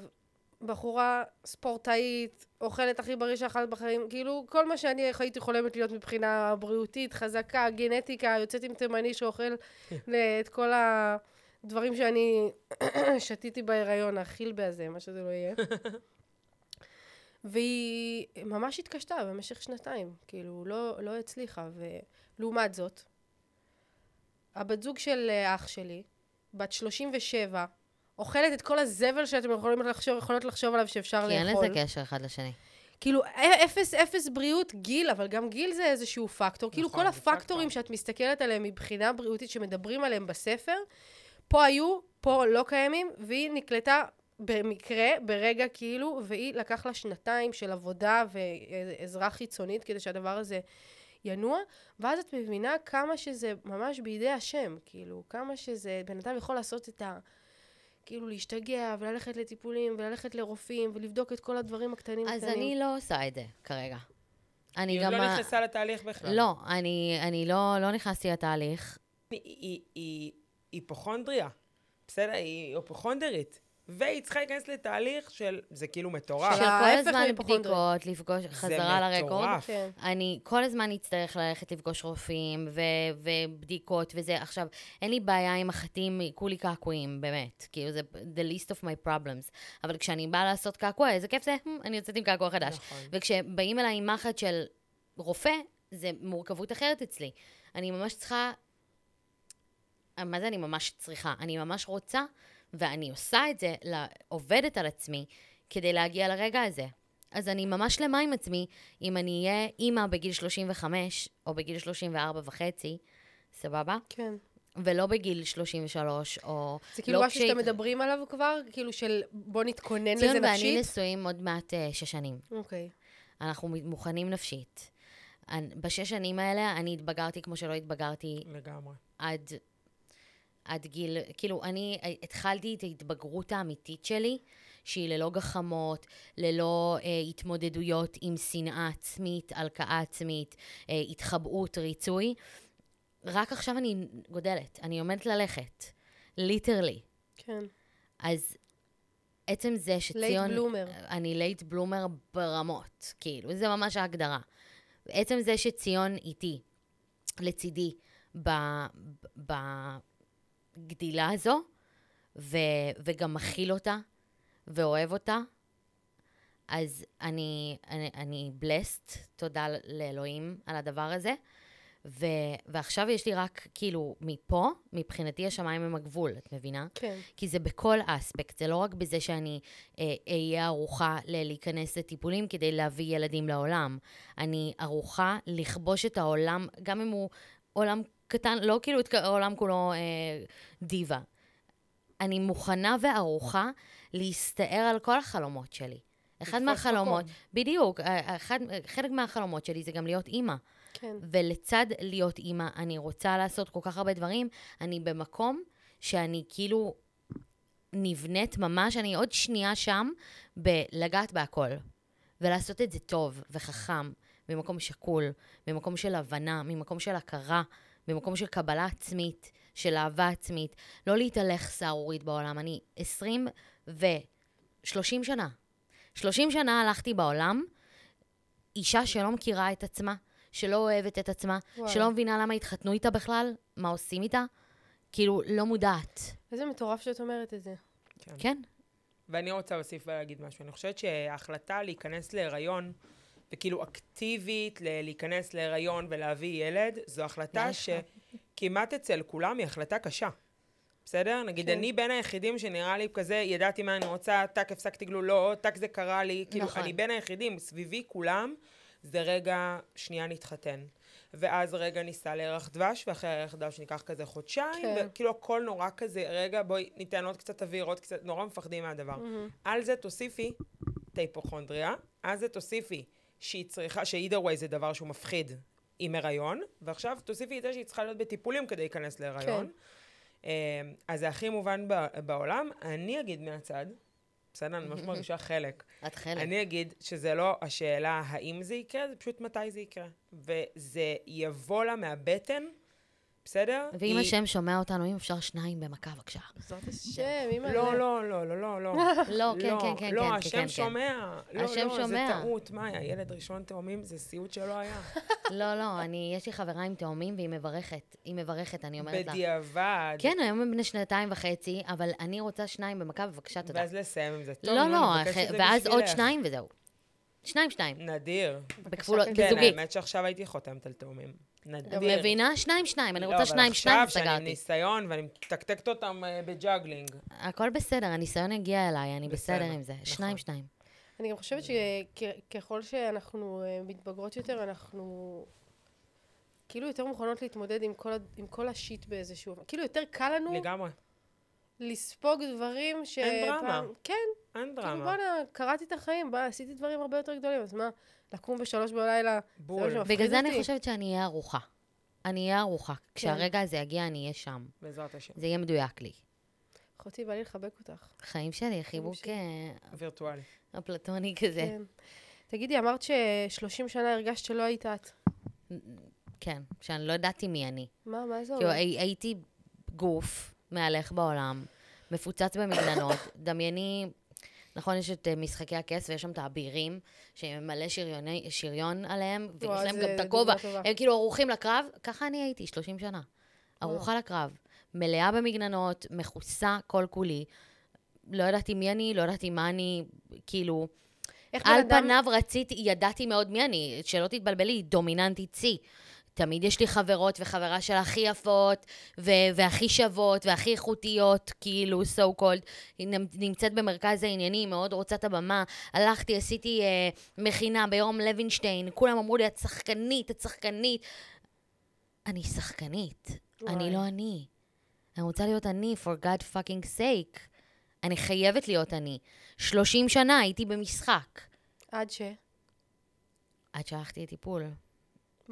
עד שהתחילו החרדות, ואז התחלתי להתחבר לעצמי, התחלתי ללמוד טניה עם אבא שלי בזמן הקורונה, אבא שלי חבדניק, ואני גרתי ברמלה, ואבא שלי גר ברעננה, בקורונה אי אפשר להיפגש, אמרתי לו, אבא תעשה איתי זורים, תלמד אותי קצת טניה. התחילו לך חרדות מהקורונה? החרדות, לא, החרדות תמיד הייתי היפוכונדרית כל החיים, זה הפך להתקפי חרדה. זה באמת, זה כאילו, זה מה זה? את ממש מפחדת להיות חולה. את ממש מפחדת ממחלות. זה כאילו משהו שהוא, נתנו לך כאילו תסמונת שהיא, הגדירו אותה? לא. זה אני אומרת לעצמי. אני יודעת שאני היפוכונדרית. היום אני יודעת שאני סובלת מחרדת בריאות, ככה זה נקרא. אוקיי. מבינה? כאילו כל הזמן חרדה, סליחה, לבריאות שלי. לבריאות שלי, לבריאות שאחרים. גם לאחרים. בוודאי. איזה סרט, אחותי. אם אני שומעת שחברה חולה או לא מרגישה טוב, איך לא הלכת לטפל בעצמך, איך לא זה. היום אני לומדת את זה וזה לא ענייני. תדעי שכדאי ללכת לטיפול, מכאן רוצי. כאילו, אני יותר לא יושבת בטלפון, נו, בדקת, נו, מה הרופא אמר? זהו, נגמר. שולחת למחקרים וגוגל. בדיוק, ברור, זה מה שהייתי עושה. אז כחלק מהדבר הזה, זאת אומרת, כשהתחילה הקורונה, כשהגיחה אלינו לעולם, היה לי יותר זמן לבד בבית, כי לא היה אירועים, לקחו את כל המקדמות, כל הקלות לקחו את המקדמות, לא היה ברירה. מרץ 2020, אני לא אשכח את זה בחיים. ופשוט התחילו החרדות, התחילו המחשבות, יש יותר זמן למחשבות. אז התחלתי לפחד, והתחילו התקפי חרדה. מאוד קשים, התקפי חרדה ארוכים, ממושכים, לא מהעולם הזה, מ-20. ופשוט אמרתי, אני לבד, אני ממש לבד, הייתי לבד, בחיים לא הרגשתי כל כך לבד. בתחושה כאילו. כן, הייתי עבודה, אני והחרדה שלי, שהיא גוברת עליי ומשתלטת עליי, ואני שונאת אותה רק שתעוף ממני, לא ידעתי מה לעשות, ופשוט החלטתי לפנות לאלוהים. והתקשרתי לאבא שלי ואמרתי, אולי אלוהים יעזור לי, כאילו. תלמד אותי, טניה, זה עושה לפגועת סנק.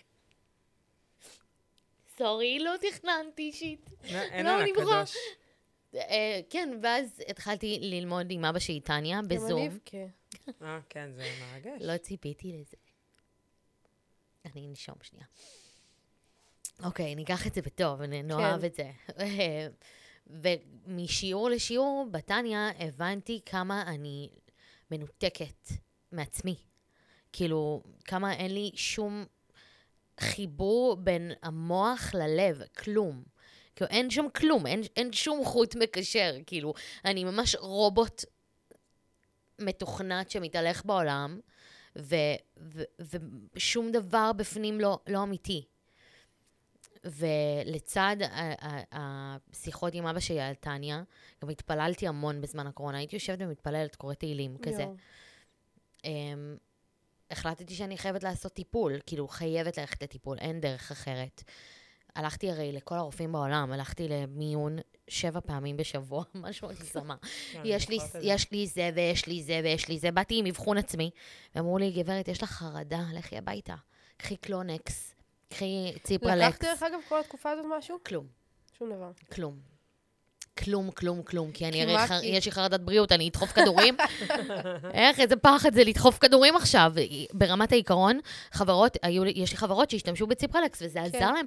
אמרו לי, מאיה, חצי שנה ציפרלקס, מתנקים מזה, ואת חדשה. למה, הם הפסיקו בדיוק? היה לי רעיון על זה שמישהי שאי אפשר לעצור. לא, לא, חברה שלי הפסיקה אחרי 3 חודשים, אחת אחרי חצי שנה, שינה להם את החיים, כולן ככה מדברות, כמובן שזה היה בליווי רופא. ומינונים, כאילו זה היה, זה התחיל ברבע כדור, חצי כדור, כאילו זה, וגם, בדיוק, גם להוריד את זה מהחיים, ככה זה היה. זה היה מאוד מבוקר ומלווה, ככה סתם אני מניחה שאי אפשר לעצור, וזה ממש שינה להן את החיים. ואני אמרתי, אתם חיות בללה, אין סיכוי, בשום סיוט שלי, שאני אדחוף ציפרלקס, אני אמות מהחרדה, ואני לא אקח ציפרלקס, אני מפחדת פחד אימה. אם יהיה לי איזה תופעות לבד, אם פחד אלוהים. ואז אמרתי, טוב, מה אני עושה? פתחתי כאילו גוגל, טיפול בחרדות, קראתי מה זה CBT. חיפשתי באינסטגרם, באשטגים, CBT. כתבתי CBT, ועוד אשטג, חרדה. זה מטורף, ברור, זה כמו ChatGPT, היום הכל את מוצאת. ואז קפצתי פוסט עם רקע ורוד, ואני חולה על ורוד. זה כל כך אופטימי בעיניי. אני ראיתי ורוד בייבי כזה, והיה כזה, אל תישארי לבד, או משהו כזה, או התמודדות עם חרדה, משהו כזה. וזה היה כל כך מזמין, ונכנסתי וקראתי את הפוסט, ואמרתי, זאת היא האישה שתטפל בי. עכשיו, אין לה 80 מיליון עוקבים, יש לה 600 עוקבים, פוסטים על חרדה, מיינדפולנס, הילינג, כזה. והתמונה שלה גם שם, היא אחת שלי, והיא הולכת לעזור לי לצאת מזה, ובזה נגמרו הימים החשוכים. והתחלתי את הטיפול, ופשוט היום החרדה, אני ממש לא שונאת אותה, אני ממש חברה שלי. היא כאן איתי. היא קטנטונת, אבל היא כבר לא שד, כבינה. חרדה תמיד איתי. היא תמיד איתי, יושבת לי בכיס, היא חברה שלי, אני אוהבת אותה, כשהיא מגיעה אני מקבלת אותה, אני בשלום איתה, אני מודעת אליה, וכמו שהיא באה ככה היא הולכת, היא כבר לא מפלצת עבורי. מדהים. אני אוהבת אותה אפילו. בזכותה אני איפה שאני היום. שזה? מתמודדת, גודלת, מתפתחת, מדברת איתך. נכון. מסוגלת, יכולה. איך זה בתור חברה מאוד מאוד קרובה? כאילו לראות שאחות ליבך נמצאת במצב כזה שהוא... שכאילו אי אפשר לעזור, נכון? לא, כי גם לא דיברתי. זה לא שהתקשרתי ללינוי, לא התקשרתי לאף אחד. היא לא דיברה. לא ראינו את זה, לא ידענו מזה. את יודעת איזה יפה אני מסירת החרדה? את לא מבינה. אני יכולה לשבת ככה, ממש מולך, ולחוות, מה שקורה בפנים זה עולם ומלואו, אף אחד לא יודע. מה הם חווים? זה סימפטומים פיזיים מאוד מאוד קשים. דפיקות לב, לחץ. דופק לב בסי. אני מרגישה לפעמים שאני... יש דבר כזה, יש סימפטום שהוא נוראי, שהוא ניתוק. זה נקרא דפרסונליזציה, משהו כזה, שאת ממש מרגישה שאת לא בתוך הגוף שלך. וואו. זה סימפטום נוראי. את כאילו, רגע, זאת הרגל שלי, היא מחוברת לגוף, היא לא מחוברת לגוף. היד מחוברת לי לגוף, לא מחוברת לי לגוף. וזה משהו שחווית? ברור, אני חוויתי כל סימפטום, חרדה. וכמובן שאת כולם הלכתי לבדוק בבית חולים ככה, 1000 פעמים. ואף אחד לא ידע? אימא שלי ידע, אבא שלי ידע, ציון ידע. מי שהיה איתי ביום יום, בלילה. כאילו, חווה אותי. אבל את נמצאת, לא נפגשתם? קורונה, לא נפגשנו עם אף אחד. זה הקורונה. מעניין. שם זה הפך להיות התקפים. והיום זה הרבה יותר מדובר, הרבה יותר מתקשרת את זה, אז זה כבר פחות כאילו בעוצמות לדעתי. היום הם גם בחברות שלי בדיעבד יודעות, כאילו כשאני סיפרתי ללינוי, לא מזמן הייתה לנו שיחה. נכון. אני מסבירה לה מה חוויתי, היא הסתכלת עליי ככה, היא אומרת לי. אלם. מה? איך זה קרה ולא ידעתי? בדיוק. כן. כן. טורף. מה מפחיד אותך, לינוי? איזו שאלה מצוינת, איך לא שאלתי אותה אני? וואי, איזו שאלה ממש טובה. את האמת, הדבר היחידי שמפחיד אותי זה לבית ההורים שלי, או את, כאילו, אחותי, בעלי, הילדים שלי. זה הדבר היחידי שמפחדת ממנו. אין לי בעל, אני מעדיפה למות לפניהם. לא להתמודד עם זה. אבל זה פחד שהוא מעסיק אותך, כאילו, המחשבה על מוות. אני יכולה לפעמים, אני פשוט, באמת, הם כל כך יקרים לליבי. כאילו, אני חושבת שזה מעבר לאהבה. זה ממש... עבר. כן. כאילו, אני חושבת שזה ממש צורך בחיים שלי, שהם יהיו שם. זה כמו, כאילו, הבסיס שלי כזה.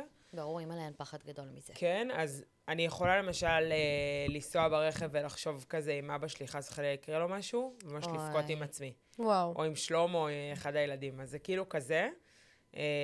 אבל זה לא מעסיק אותי ברמה היומיומית, וגם כשזה מגיע, אז אני כל הזמן מזכירה לעצמי שבסוף כולנו אפר ואפר, מתישהו זה יקרה, ושהכל כאילו קורה כי הוא צריך לקרות. ושכולנו גם ניפגש.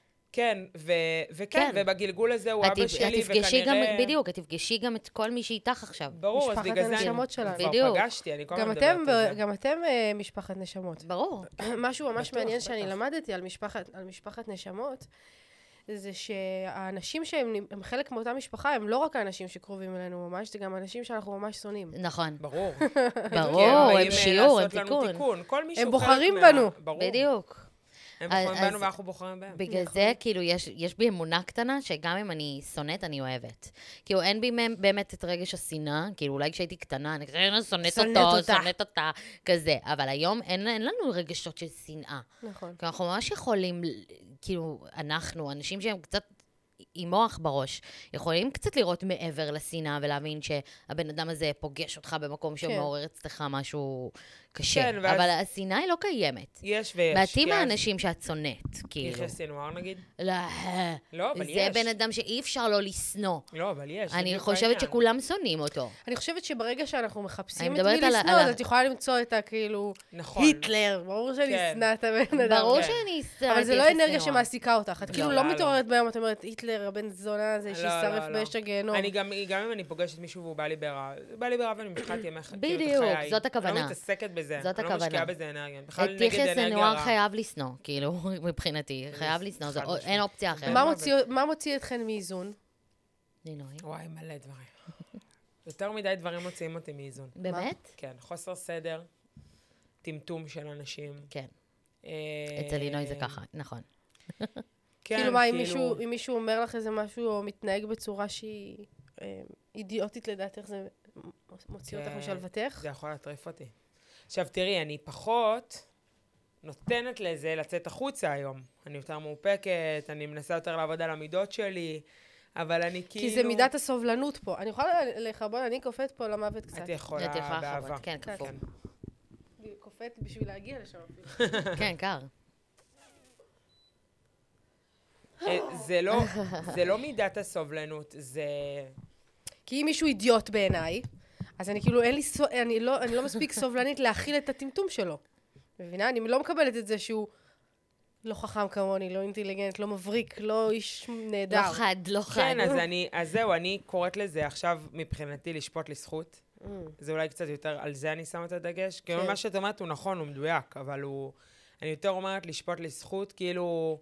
בסוף אני אומרת, כאילו אני באמת מאמינה בזה, אני רק צריכה להזכיר את זה לעצמי כל הזמן, שאם כולנו היינו אותו דבר, אז פשוט היה משעמם פה בעולם. נכון. מאוד. אז כאילו, כל מי שטיפה מאתגר אותי או טיפה זה, אז אני, נגיד מישהו מעצבן בכביש, אז אני אומרת לו, ככה אני אומרת, אבל כאילו לא בעצבים, לא בכלום, פותרת לך, אני אומרת, הלוואי ותפגוש רק אנשים כמוך כל היום.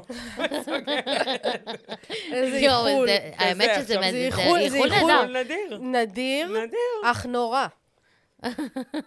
בו זמנית. זה כאילו, תקבל את מה שנתת. כן, בול. זה כאילו שתפגוש את הקרמה ברחוב, שתדרוך על קרמה ברחוב. אז באהבה, שיהיה לך בהצלחה להיות רק עם אנשים כמוך. אני חושבת שלאנשים בעיקר... זה לא רע, מצדי, אני... כן, מאמצת?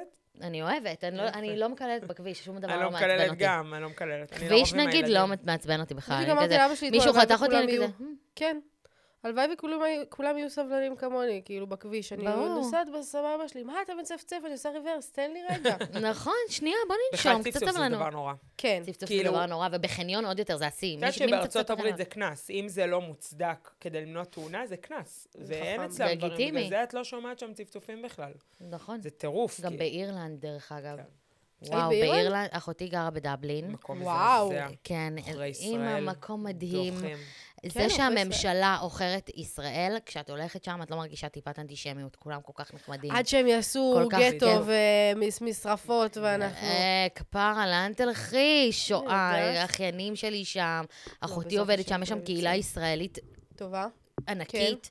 כולם עובדים בהייטק, זה לינקדין ופייסבוק וגוגל וטוויטר וטיק טוק. אני חייב להגיד, שהייטק זה ממש תחום אפור, שחור בכל התודעה שלי. כי מה זה הייטק? זה כמו שאני אגיד לך, תחום המכוניות. בדיוק.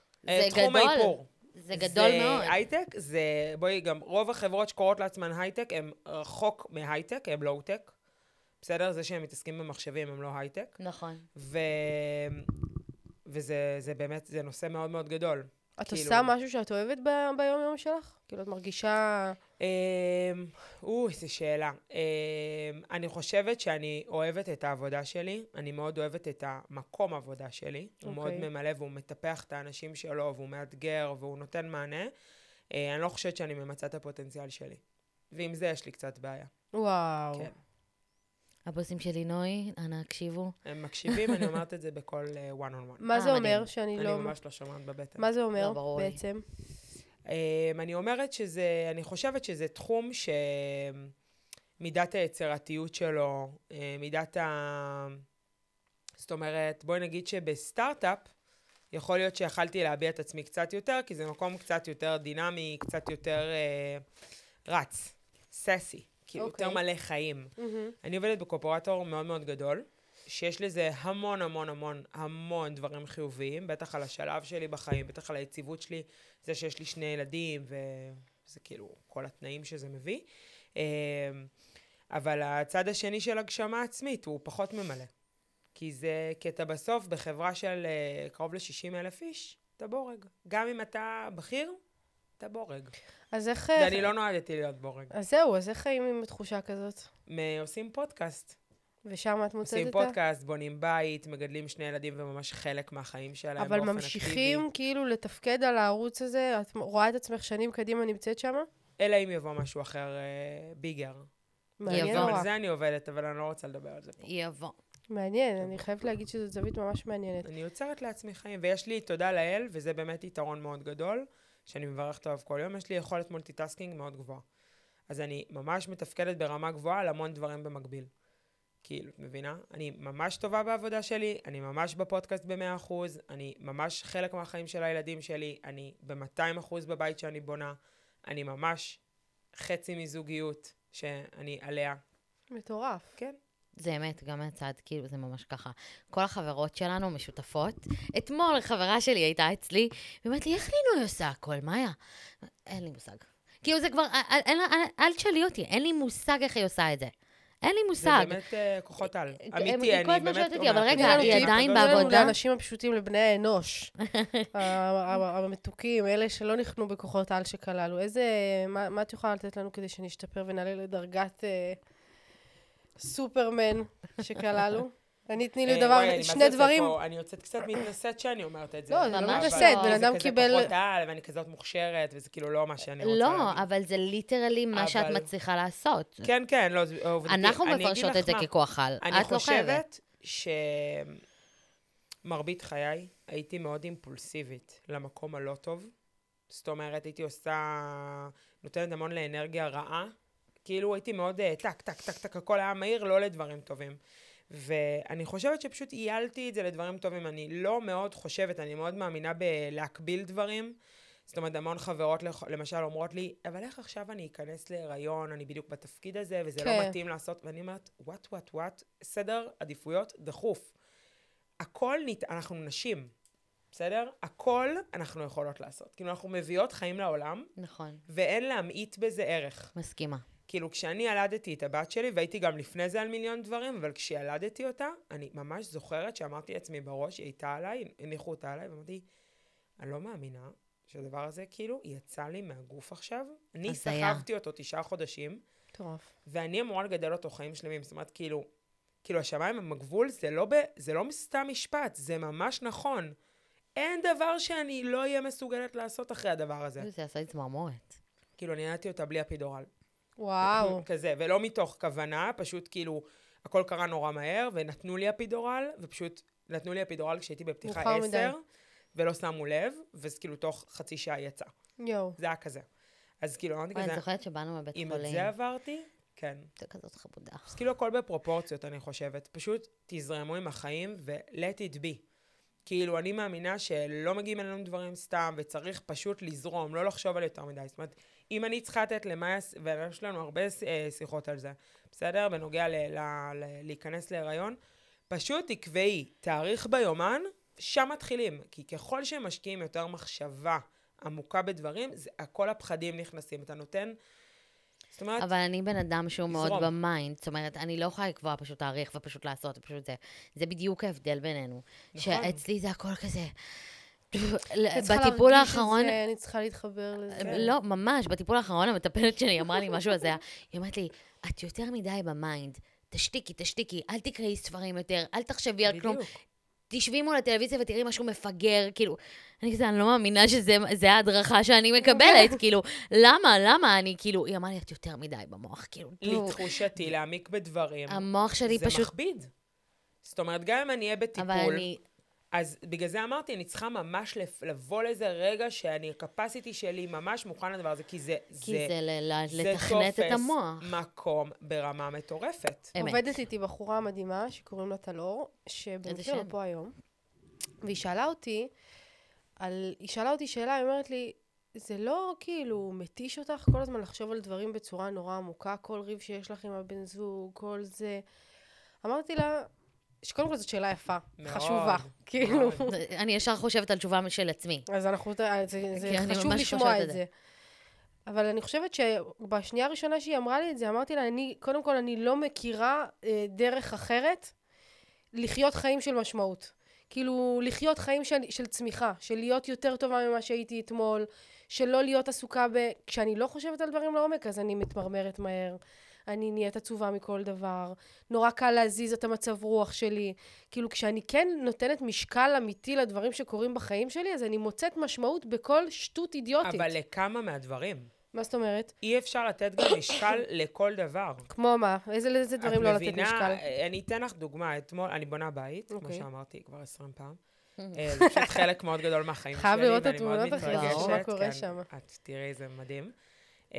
ואתמול מתקשר אליי הפקח, את אפילו לא יודעת את זה, תשמעי את זה בפעם הראשונה, מתקשר אליי הפקח, כאילו יש כזה באזור, אז מן הסתם אתר בנייה, באים לבדוק וזה. לינוי, איפה את באזור? עכשיו הוא בדרך כלל מאוד נחמד, ושמעתי שהוא עצבני, אמרתי לו, לא, כפרה עליך, מה זה? נמצא שבח אצלך באתר, עכשיו אני, מה זה? by the book. את לא הכרת בן אדם בידי בוק כמוני, בסדר? חוץ מזה שכאילו... היא כחולה, הנה. את לא מבינה בכלל כמה אני מפחדת, כאילו, וכמה גם ברמה הציונית, אני כזאת לא מאמינה אצלי יש שווה. כאילו, עכשיו ישר כל הדבר הזה נכנס. עכשיו אני אומרת לעצמי, אימא לפחד אימים. מתכנן פיגוע אצלי בבית. הוא אומר לי, הכל בסדר, אנחנו עוצרים אותו עכשיו, את יכולה לבוא, אני כזה, אני לא יכולה, ואני אתקשר למפקח שלי, וזה עכשיו... לאן המוח שלי לקח אותי ישר? לאן? איך זה דווקא אצלי? מה אני צריכה ללמוד מזה? אולי הייתי צריכה כל בוקר להיות שם, לבדוק אותם. כאילו, זה ישר לקח אותי. ואז אמרתי לעצמי ככה. ונשבעת לך, עשיתי אין סנד למפקח שלי עד שהוא ענה. once שחררתי את זה לטיפולו, ואין לי איך לעזור, ובחוזה הקבלן מחויב לא לשים לי שבח. זאת אומרת, אני מחוז. רגע, בפרקטיקה אני מחוסה. בסדר? once העברתי את זה לטיפולו, נכנסתי לפגישה שהייתי בה, ואמרתי לעצמי, ככה אבל, בכל רם, אני אומרת תודה לקדוש ברוך הוא על הרע, כמו שאני אומרת על הטוב. ובזה סתו. עכשיו, אני מניחה, היית עכשיו מתעסקת בזה וחושבת, ומה עושי, לא היה לי מזה אפילו כאב בטן. מבינה? כן, אני מבינה.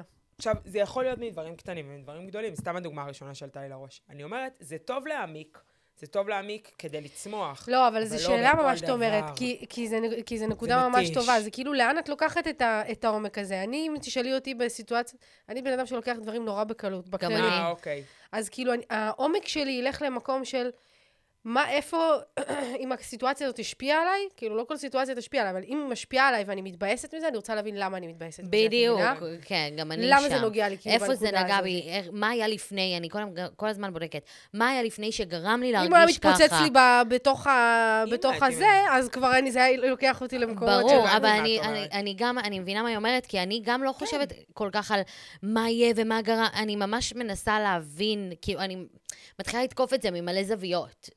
אם זה משפיע עליי, יש על מה לנהל דיון. נגיד, אם היה לי, אני לא בונה בית, אבל אם היה לי שם שבח, אז אני לא יודעת, כאילו, אם הייתי...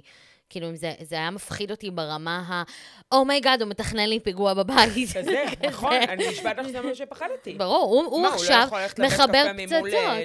שמע, הוא יכול גם אם הוא לא שבח. זה נכון, לא, בסדר, אבל זה מעלה את הסיכויים. כן. זה כי לא אישרו לו. בסוף הוא לא היה שבח, סתם שתבינו, סתם היה בלגן. סתם העלנו עליו. לא, הוא, זה בסדר. אנחנו בתקופה שעדיף להעליל ולוודא. חד משמעית. כן. לא יודעת. אז לסיכום אני חושבת שזה פשוט מה שעושה לך טוב.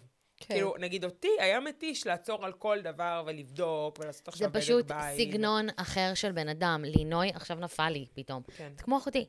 אחותי, דיברתי איתה בטלפון פעם אחת, ואמרתי... אני יושבתי במשקפיים שלך כל הפודקאסט. לא נורא, עם סטייל ברמות. אחותי, יש אותם להיילי ביבר, כאילו, מאמי. איבסן לורן, מה רע? קיצר, גם זה מתאים. נכון, נכון, חד משמעית. אז תחזירי. חבל, הייתי מרימה אותם. שימי משקפיים ככה בתוך הסט. כן, לגמרי, זה רוקסטאר. סטייל ברמות, הכי רוקסטאר. נו. בקיצור, אחותי, אני מדברת איתה בטלפון פעם אחת, ואני אומרת לה, גולי, את לא מבינה, אני כאילו, אני ממש בחיפוש אחר המשמעות. והיא אומרת לי, מאיה, יא בלתי, סתמי. אני אומרת לה, מה, גל? אז היא אומרת לי, למה כל הזמן אנשים מחפשים משמעות? כן, די. אני קמה בבוקר, הולכת לעבודה שלי, מרוויחה אחלה כסף, כי אני בהייטק, ואז יש לי את הכסף הזה לבזבז עם הילדים המושלמים שלי, בסופשים נדירים, כי אני גרה באירלנד, אז אני יכולה לטייל, ויש פה מרחבים, ופשוט חיים מיום ליום, ואני אומרת תודה, כשיש לי שעה לקרוא ספר, ואיזה כיף לי, למה כל היום את מחפשת משמעות? ואני כזה... למה להיות? אוף, כאילו כזה. יו, אני גם אגיד משהו שאני חושבת, ובאמת, אני אומרת את זה כמה פעמים שאנחנו מדברות בזה, אני חושבת שכשיש ילדים יש משמעות. בואו נדבר על זה. בואו נדבר על משמעות, יקירותיי. אני לא יודעת אם אתם יודעות, אבל אני בהגדרתי, אני חוקרת שליחות וייעוד. זה כאילו, זה הדבר שלי. זה את. זה אני. אני חוקרת שליחות. כן. אני המון שנים הסתובבתי בעולם עם התחושות שאת מתארת. כאילו, למה שום דבר לא מספק אותי? למה אני לא... כאילו, למה אני לא במקום הנכון? למה אני לא מרגישה משמעותית? למה אני לא מרגישה ש... ולא משנה איזה מקצועות פתחתי מסעדה בבית, קניתי את כל הציוד, הבאתי אנשים, עשיתי דברים, עשיתי סדנות. לא משנה לאן הלכתי, לא הרגשתי סיפוק ממה שקורה לי בחיים. וככל שחקרתי את הדבר הזה יותר ויותר, הבנתי שזה לא פאק במערכת. לא. זה הטבע האנושי, דרך אגב, טניה, כאילו, המון בחסידות מדברים על זה. שהרי לא באנו לפה סתם. ברור. כאילו, יש סיבה שכל אחד ואחד מאיתנו הגיע בדיוק ברגע שבו הוא הגיע לעולם. נכון. והמשמעות הזאת שאנחנו מחפשים זה את הסיבה. למה באתי? למה אני מתעורר פה היום בבוקר? מה יש לי לעשות שהוא כאילו מספיק חשוב כדי שיצדיק את הקיום שלי פה? כן. אז זאת שאלה שהמון המון אנשים מתעסקים איתה, פשוט כל אחד מתעורר אליה בשלב אחר בחיים שלו. נכון מאוד. כולם מתעוררו אליה באיזשהו שלב. יהיו כאלה שבאמת הם יותר כלילים כזה בווייב שלהם, הם יותר מסופקים מהדברים... יש כאלה שגם לא מגיעים לשאלה הזו. אני חושבת שזה לא נכון. אני חושבת שאנשים שהם לא מתעוררים, לא בגלגול הזה. את חושבת שיש אנשים שלא פגשת בן אדם? אני חושבת שאבא שלי אי פעם שאל את עצמו, מדובר על בן אדם הכי כאילו, באמת, נשמה גבוהה שיש. הוא לא שאל מה השליחות שלי בעולם. אולי הוא לא שאל... הוא פשוט חי את השליחות שלו, הוא אבא.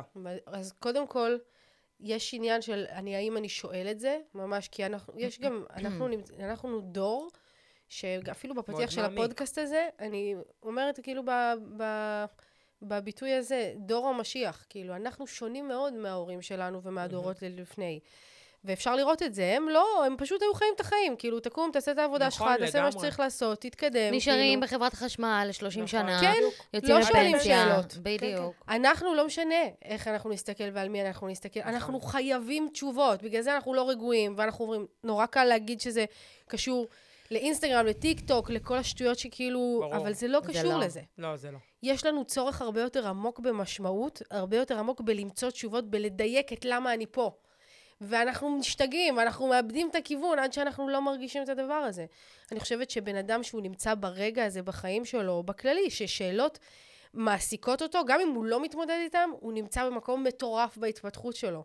מקום מדהים של צמיחה, כי רק מפה אני יכול להגיע במקום, באמת לדייק את זה. גם עד שכאילו את נמצאת במקצוע שאת אומרת, אני לא מרגישה את התחושת, שכאילו יש מיצוי של הפוטנציאל שלי, של היכולות שלי.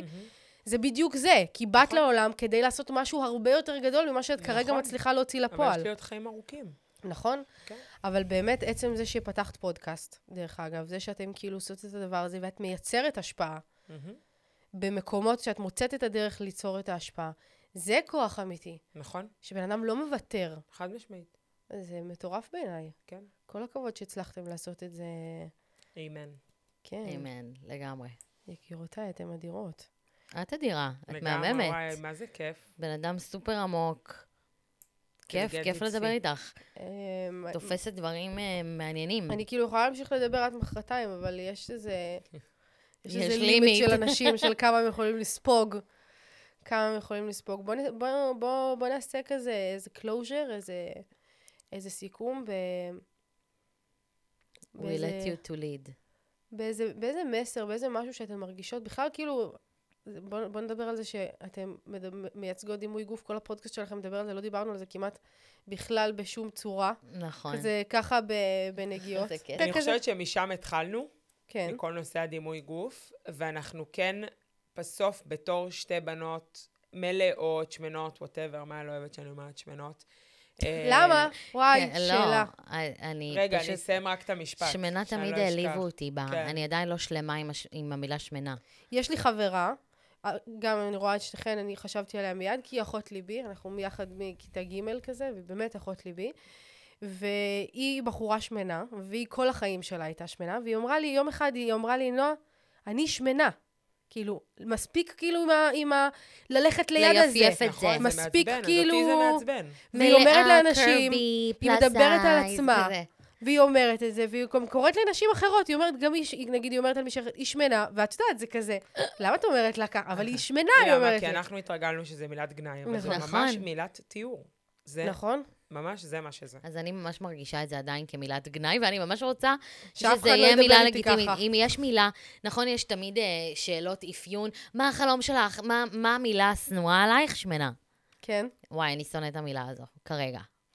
בקיצור, אז אני חושבת שהפודקאסט, התחלנו אותו כסוג הזה של נורא מקום צר, של דימוי גוף, ומאוד לוקחות את זה המקום הזה, ואנחנו מנסות מאוד להתרחב. כי אני גם לא מאמינה מאוד באג'נדות, שמאיה מאמינה בהם, של כאילו... לעודד דימוי גוף חיובי וכל הדברים האלה, אני פחות שם, אני יותר במקום הריאלי. שמה זה אומר? לרזות? כן, אני שואפת לרזות. אני שואפת להיות בטוב עם הגוף שלי, אבל עדיין לרזות. אני לא מאמינה שבחורה שמנה ממש מרוצה מהגוף שלה. לא חושבת שזה יש באמת מסוגלות כזאת. כן. ולכן זה ממש לא האג'נדה של הפודקאסט, ממש לא. הפודקאסט הזה הוא פודקאסט של שתי חברות שמדברות על דברים צהובים ודברים עמוקים ועל זוגיות ועל מיליון דברים וגם על דימוי גוף, כי זה אנחנו נשים ובזה אנחנו מתעסקות כל היום. נכון. ועל אופנה ועל כל מה שזה מביא. וזהו, נראה לי. מה החלום שלכם? וואו, איזה שאלה. לא מזמן שאלו אותי את השאלה הזו. עשיתי שאלות תשובות באינסטגרם, שאלו אותי מה החלום שלך, ואמרתי שהחלומות שלי מתעצבים תוך כדי שאני מתעצבת. זאת אומרת, פעם היה לי חלום, אם תשאלי אותי כזה בגיל 15, מה החלום שלך? להיות שחקנית. החלום הזה לא קיים יותר. פשוט אני מרגישה שעם ההתפתחות שלי וההתקדמות שלי בחיים, החלומות שלי הם הופכים להיות יעדים, מטרות להגשמה. זאת אומרת, וי על חלום אחד שהגשמתי, וי על עוד חלום אחד שהגשמתי. כאילו מבחינתי, החלום הוא יותר, אין אופציה שהוא לא יתגשם. זאת אומרת, חלום זה כאילו פנטזיה. אז מבחינתי, אין דבר כזה חלום. הכל בר קיימה. לאן את רוצה להגיע? איפה את רואה את עצמך? לא יודעת, עוד 10 שנים. מי את עוד 10 שנים? תיארת את עצמך מקודם יפה. מי את עוד 10 שנים? אני לא יודעת, ואני שמחה על זה שאני לא יודעת. אני ממש רוצה לראות. פתוחה להכל. אני ממש רוצה לראות, אבל אני יודעת שמי שאני אהיה בעוד 10 שנים, זה כאילו דגם משופר של מי שאני היום. עם אקסטרה. כאילו, מהכל. אקסטרה רוחניות, אקסטרה משפחה, אקסטרה חברים, כאילו, ברמת הקרבה. כן. אקסטרה מהכל, וחשוב לי לציין, שגם נתינה. כאילו, לא רק לקבל. אני רוצה בעשור הקרוב, גם שתהיה לי הרבה נתינה. שיזכרו אותי גם על הדבר הזה. מבינה? כן. שיהיה לי את היכולת לתת. שכאילו, אלוהים יכנון אותי בנתינה. שאנשים יקבלו ממני טוב. זאת השם. לפזר אור. אני אגיד שאני, מבחינתי, כאילו זה הכי קלישאתי ובלתי נסבל להגיד את זה, אבל אני חי את החלום שלי. אני לא האמנתי שאני בגיל הזה יהיה נשואה לחבר הכי טוב שלי, ולבן אדם כזה הייתי בטוחה שאני אתפשר ברמות, ואני כאילו קיבלתי את הטוב ביותר שיש לקדוש ברוך הוא להציע. פלוס שני ילדים שהם לא פחות מחלום. באמת, גם לא חשבתי שיהיו לי ילדים כאלה. אז אני חושבת שאני ממש חיה את החלום, וכל דבר נוסף שיש לי הוא ממש בונוס. וכן יש לי מטרות, זאת אומרת, שואלת אותי עוד 10 שנים, אז אני רוצה להיות מבוססת כלכלית, כזה של שקט כלכלי, שהכסף עושה כסף, וכאילו אני כזה לא צריכה לקום לעבוד, אלא החלום שלי זה להיות איזה מנכ"לית של עמותה, או כמו שאמרתי, להיות באיזשהו תחום של השפעה מדינית, או באיזשהו מקום משפיע עם כוח. עם כוח באמת לעשות ממקום הכי אמיתי. פחות בולשיט ויותר עשייה. טוב, אנחנו נראה אותך שרת החינוך. אמן. אמן. אמן. האמת שבקטע כלכלי, ברמה הכלכלית שאמרת כאילו על החלום, אני ממש מאמינה בתודעת שפע. שמה? שכאילו, אני תמיד אומרת לעצמי, לא משנה מה, אני אהיה בסדר. זה נכון. אני בתודעת שפע, אני כאילו לא... הכל יהיה בסדר. כזה. לצד זה שאני, את מבינה, לצד זה שאני בן אדם מאוד חרדתי, ואימאלה, לצד זה, יש לי גם... יש את הכל השני. יש, בדיוק, והוא גובר, היום הוא חזק ברמות. הכל יהיה בסדר, לכולם, כאילו פשוט יהיו באור. זאת הנשמה האלוקית שמדברת מתוכך. כולנו חלק אלוקה ממעל. תנו לנו דבר אחד, איזה טיפ אחד, איזה מסר אחד, לאנשים שרוצים להשפיע מתוך המקום שלהם, מתוך המציאות שלהם, ואולי הם היו אתן לפני 3 שנים. זה לא יעבוד. אם אתה לא תיכנס למקומות הכי כואבים שלך ותנקה אותם. נקודה.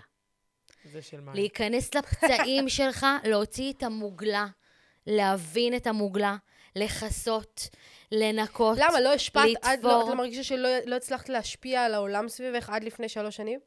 סיכוי סביר ואף גבוה. שחברים שלי, משפחה, אנשים שסביבי יגידו איך שכן. אז? אני הרגשתי לא משמעותית. מבינה? היום אני משמעותית לעצמי, גם אם אני לא אהיה משמעותית לך, ואחרי שאני אלך מפה, תשכחי אותי? אוקיי. אבל אני מספיק חזקה, את מבינה? כן. אני מספיק משמעותית בשביל עצמי. אז כאילו, אם את רוצה טיפ, כאילו, לאיך להרגיש משמעות, לעבודה פנימית. להיכנס למקומות הכואבים, לחקור את עצמך, לקבל את עצמך. אנשים חייבים להסתכל במראה ולאהוב, עזבי את המראה החיצוני, לאהוב את הפנימיות. כן. כי עולם הפנימי מקרין לעולם החיצוני. No other way. אין מצב. משימה מאוד קשה. משימה הכי קשה בעולם. זה מצחיק, כי אני כאילו, הדבר השני שעלה לי לראש, הוא כאילו, הוא קצת אותה גברת בשינוי אדרת. שמה? זה... וואלה? כן. איזה כיף. זה... אני צריכה לשמוע. כל הזמן להיות פתוח לביקורות, בונות, וללמוד, זאת אומרת, באמת לקחת את זה לתשומת לבך ולהשתפר. אני חושבת שזה סוד הקסם. כאילו, לא להיות באיזושהי אמת מוחלטת. אני מאוד חד משמעית בדעות שלי, אני מאוד כזה, I know the best. כאילו, אף אחד לא הזיז אותי. אני תמיד אומרת ללינוי, את מדברת בעובדות. זה נכון. כזה, אני תמיד שם סימן שאלה. אני חושבת בעובדות. זה בדיוק, אין לי זמן עכשיו לשאילתות, את מבינה? אני טק, חותכת. אבל אני מאוד פתוחה. זה כל כך ההבדל בינינו, זה לא יאומן. לגמרי. סך הכל סימן פיסוק זה ההבדל בינינו. בדיוק, זה ההבדל בינינו. סימן קריאה וסימן שאלה. אז אני פשוט חושבת אני לא אומרת שצריך לשים סימני שאלה, אני פשוט אומרת שכשיותר מדי אנשים מעירים לך על משהו, תמיד תבחון. תמיד תראה איפה יכלת להשתפר. תמיד תראה האם באמת זו האמת, או שהיא יכלה להיות אחרת. האם ניתן להגיד את זה בצורה אחרת, את אותה דעה, אבל בצורה אחרת, כאילו. אז זה בעיניי, או שאני... מהממות בעיניי. חיות שלי יקרות, ממש, ממש, ממש שמחתי. תודה, גם אנחנו. אנחנו נסגור פה את המיקרופון, אבל אתם תישארו חברות שלי, אני לא יודעת, לא נעים לי להגיד לכם. נעים מאוד, נעים מאוד. ברור. אני סוגרת את המיקרופון, מתחילה לטחון פה את כל האוכל שהוא מסתכל עליי פה. היה לי כיף, מדהימות. תודה רבה לך.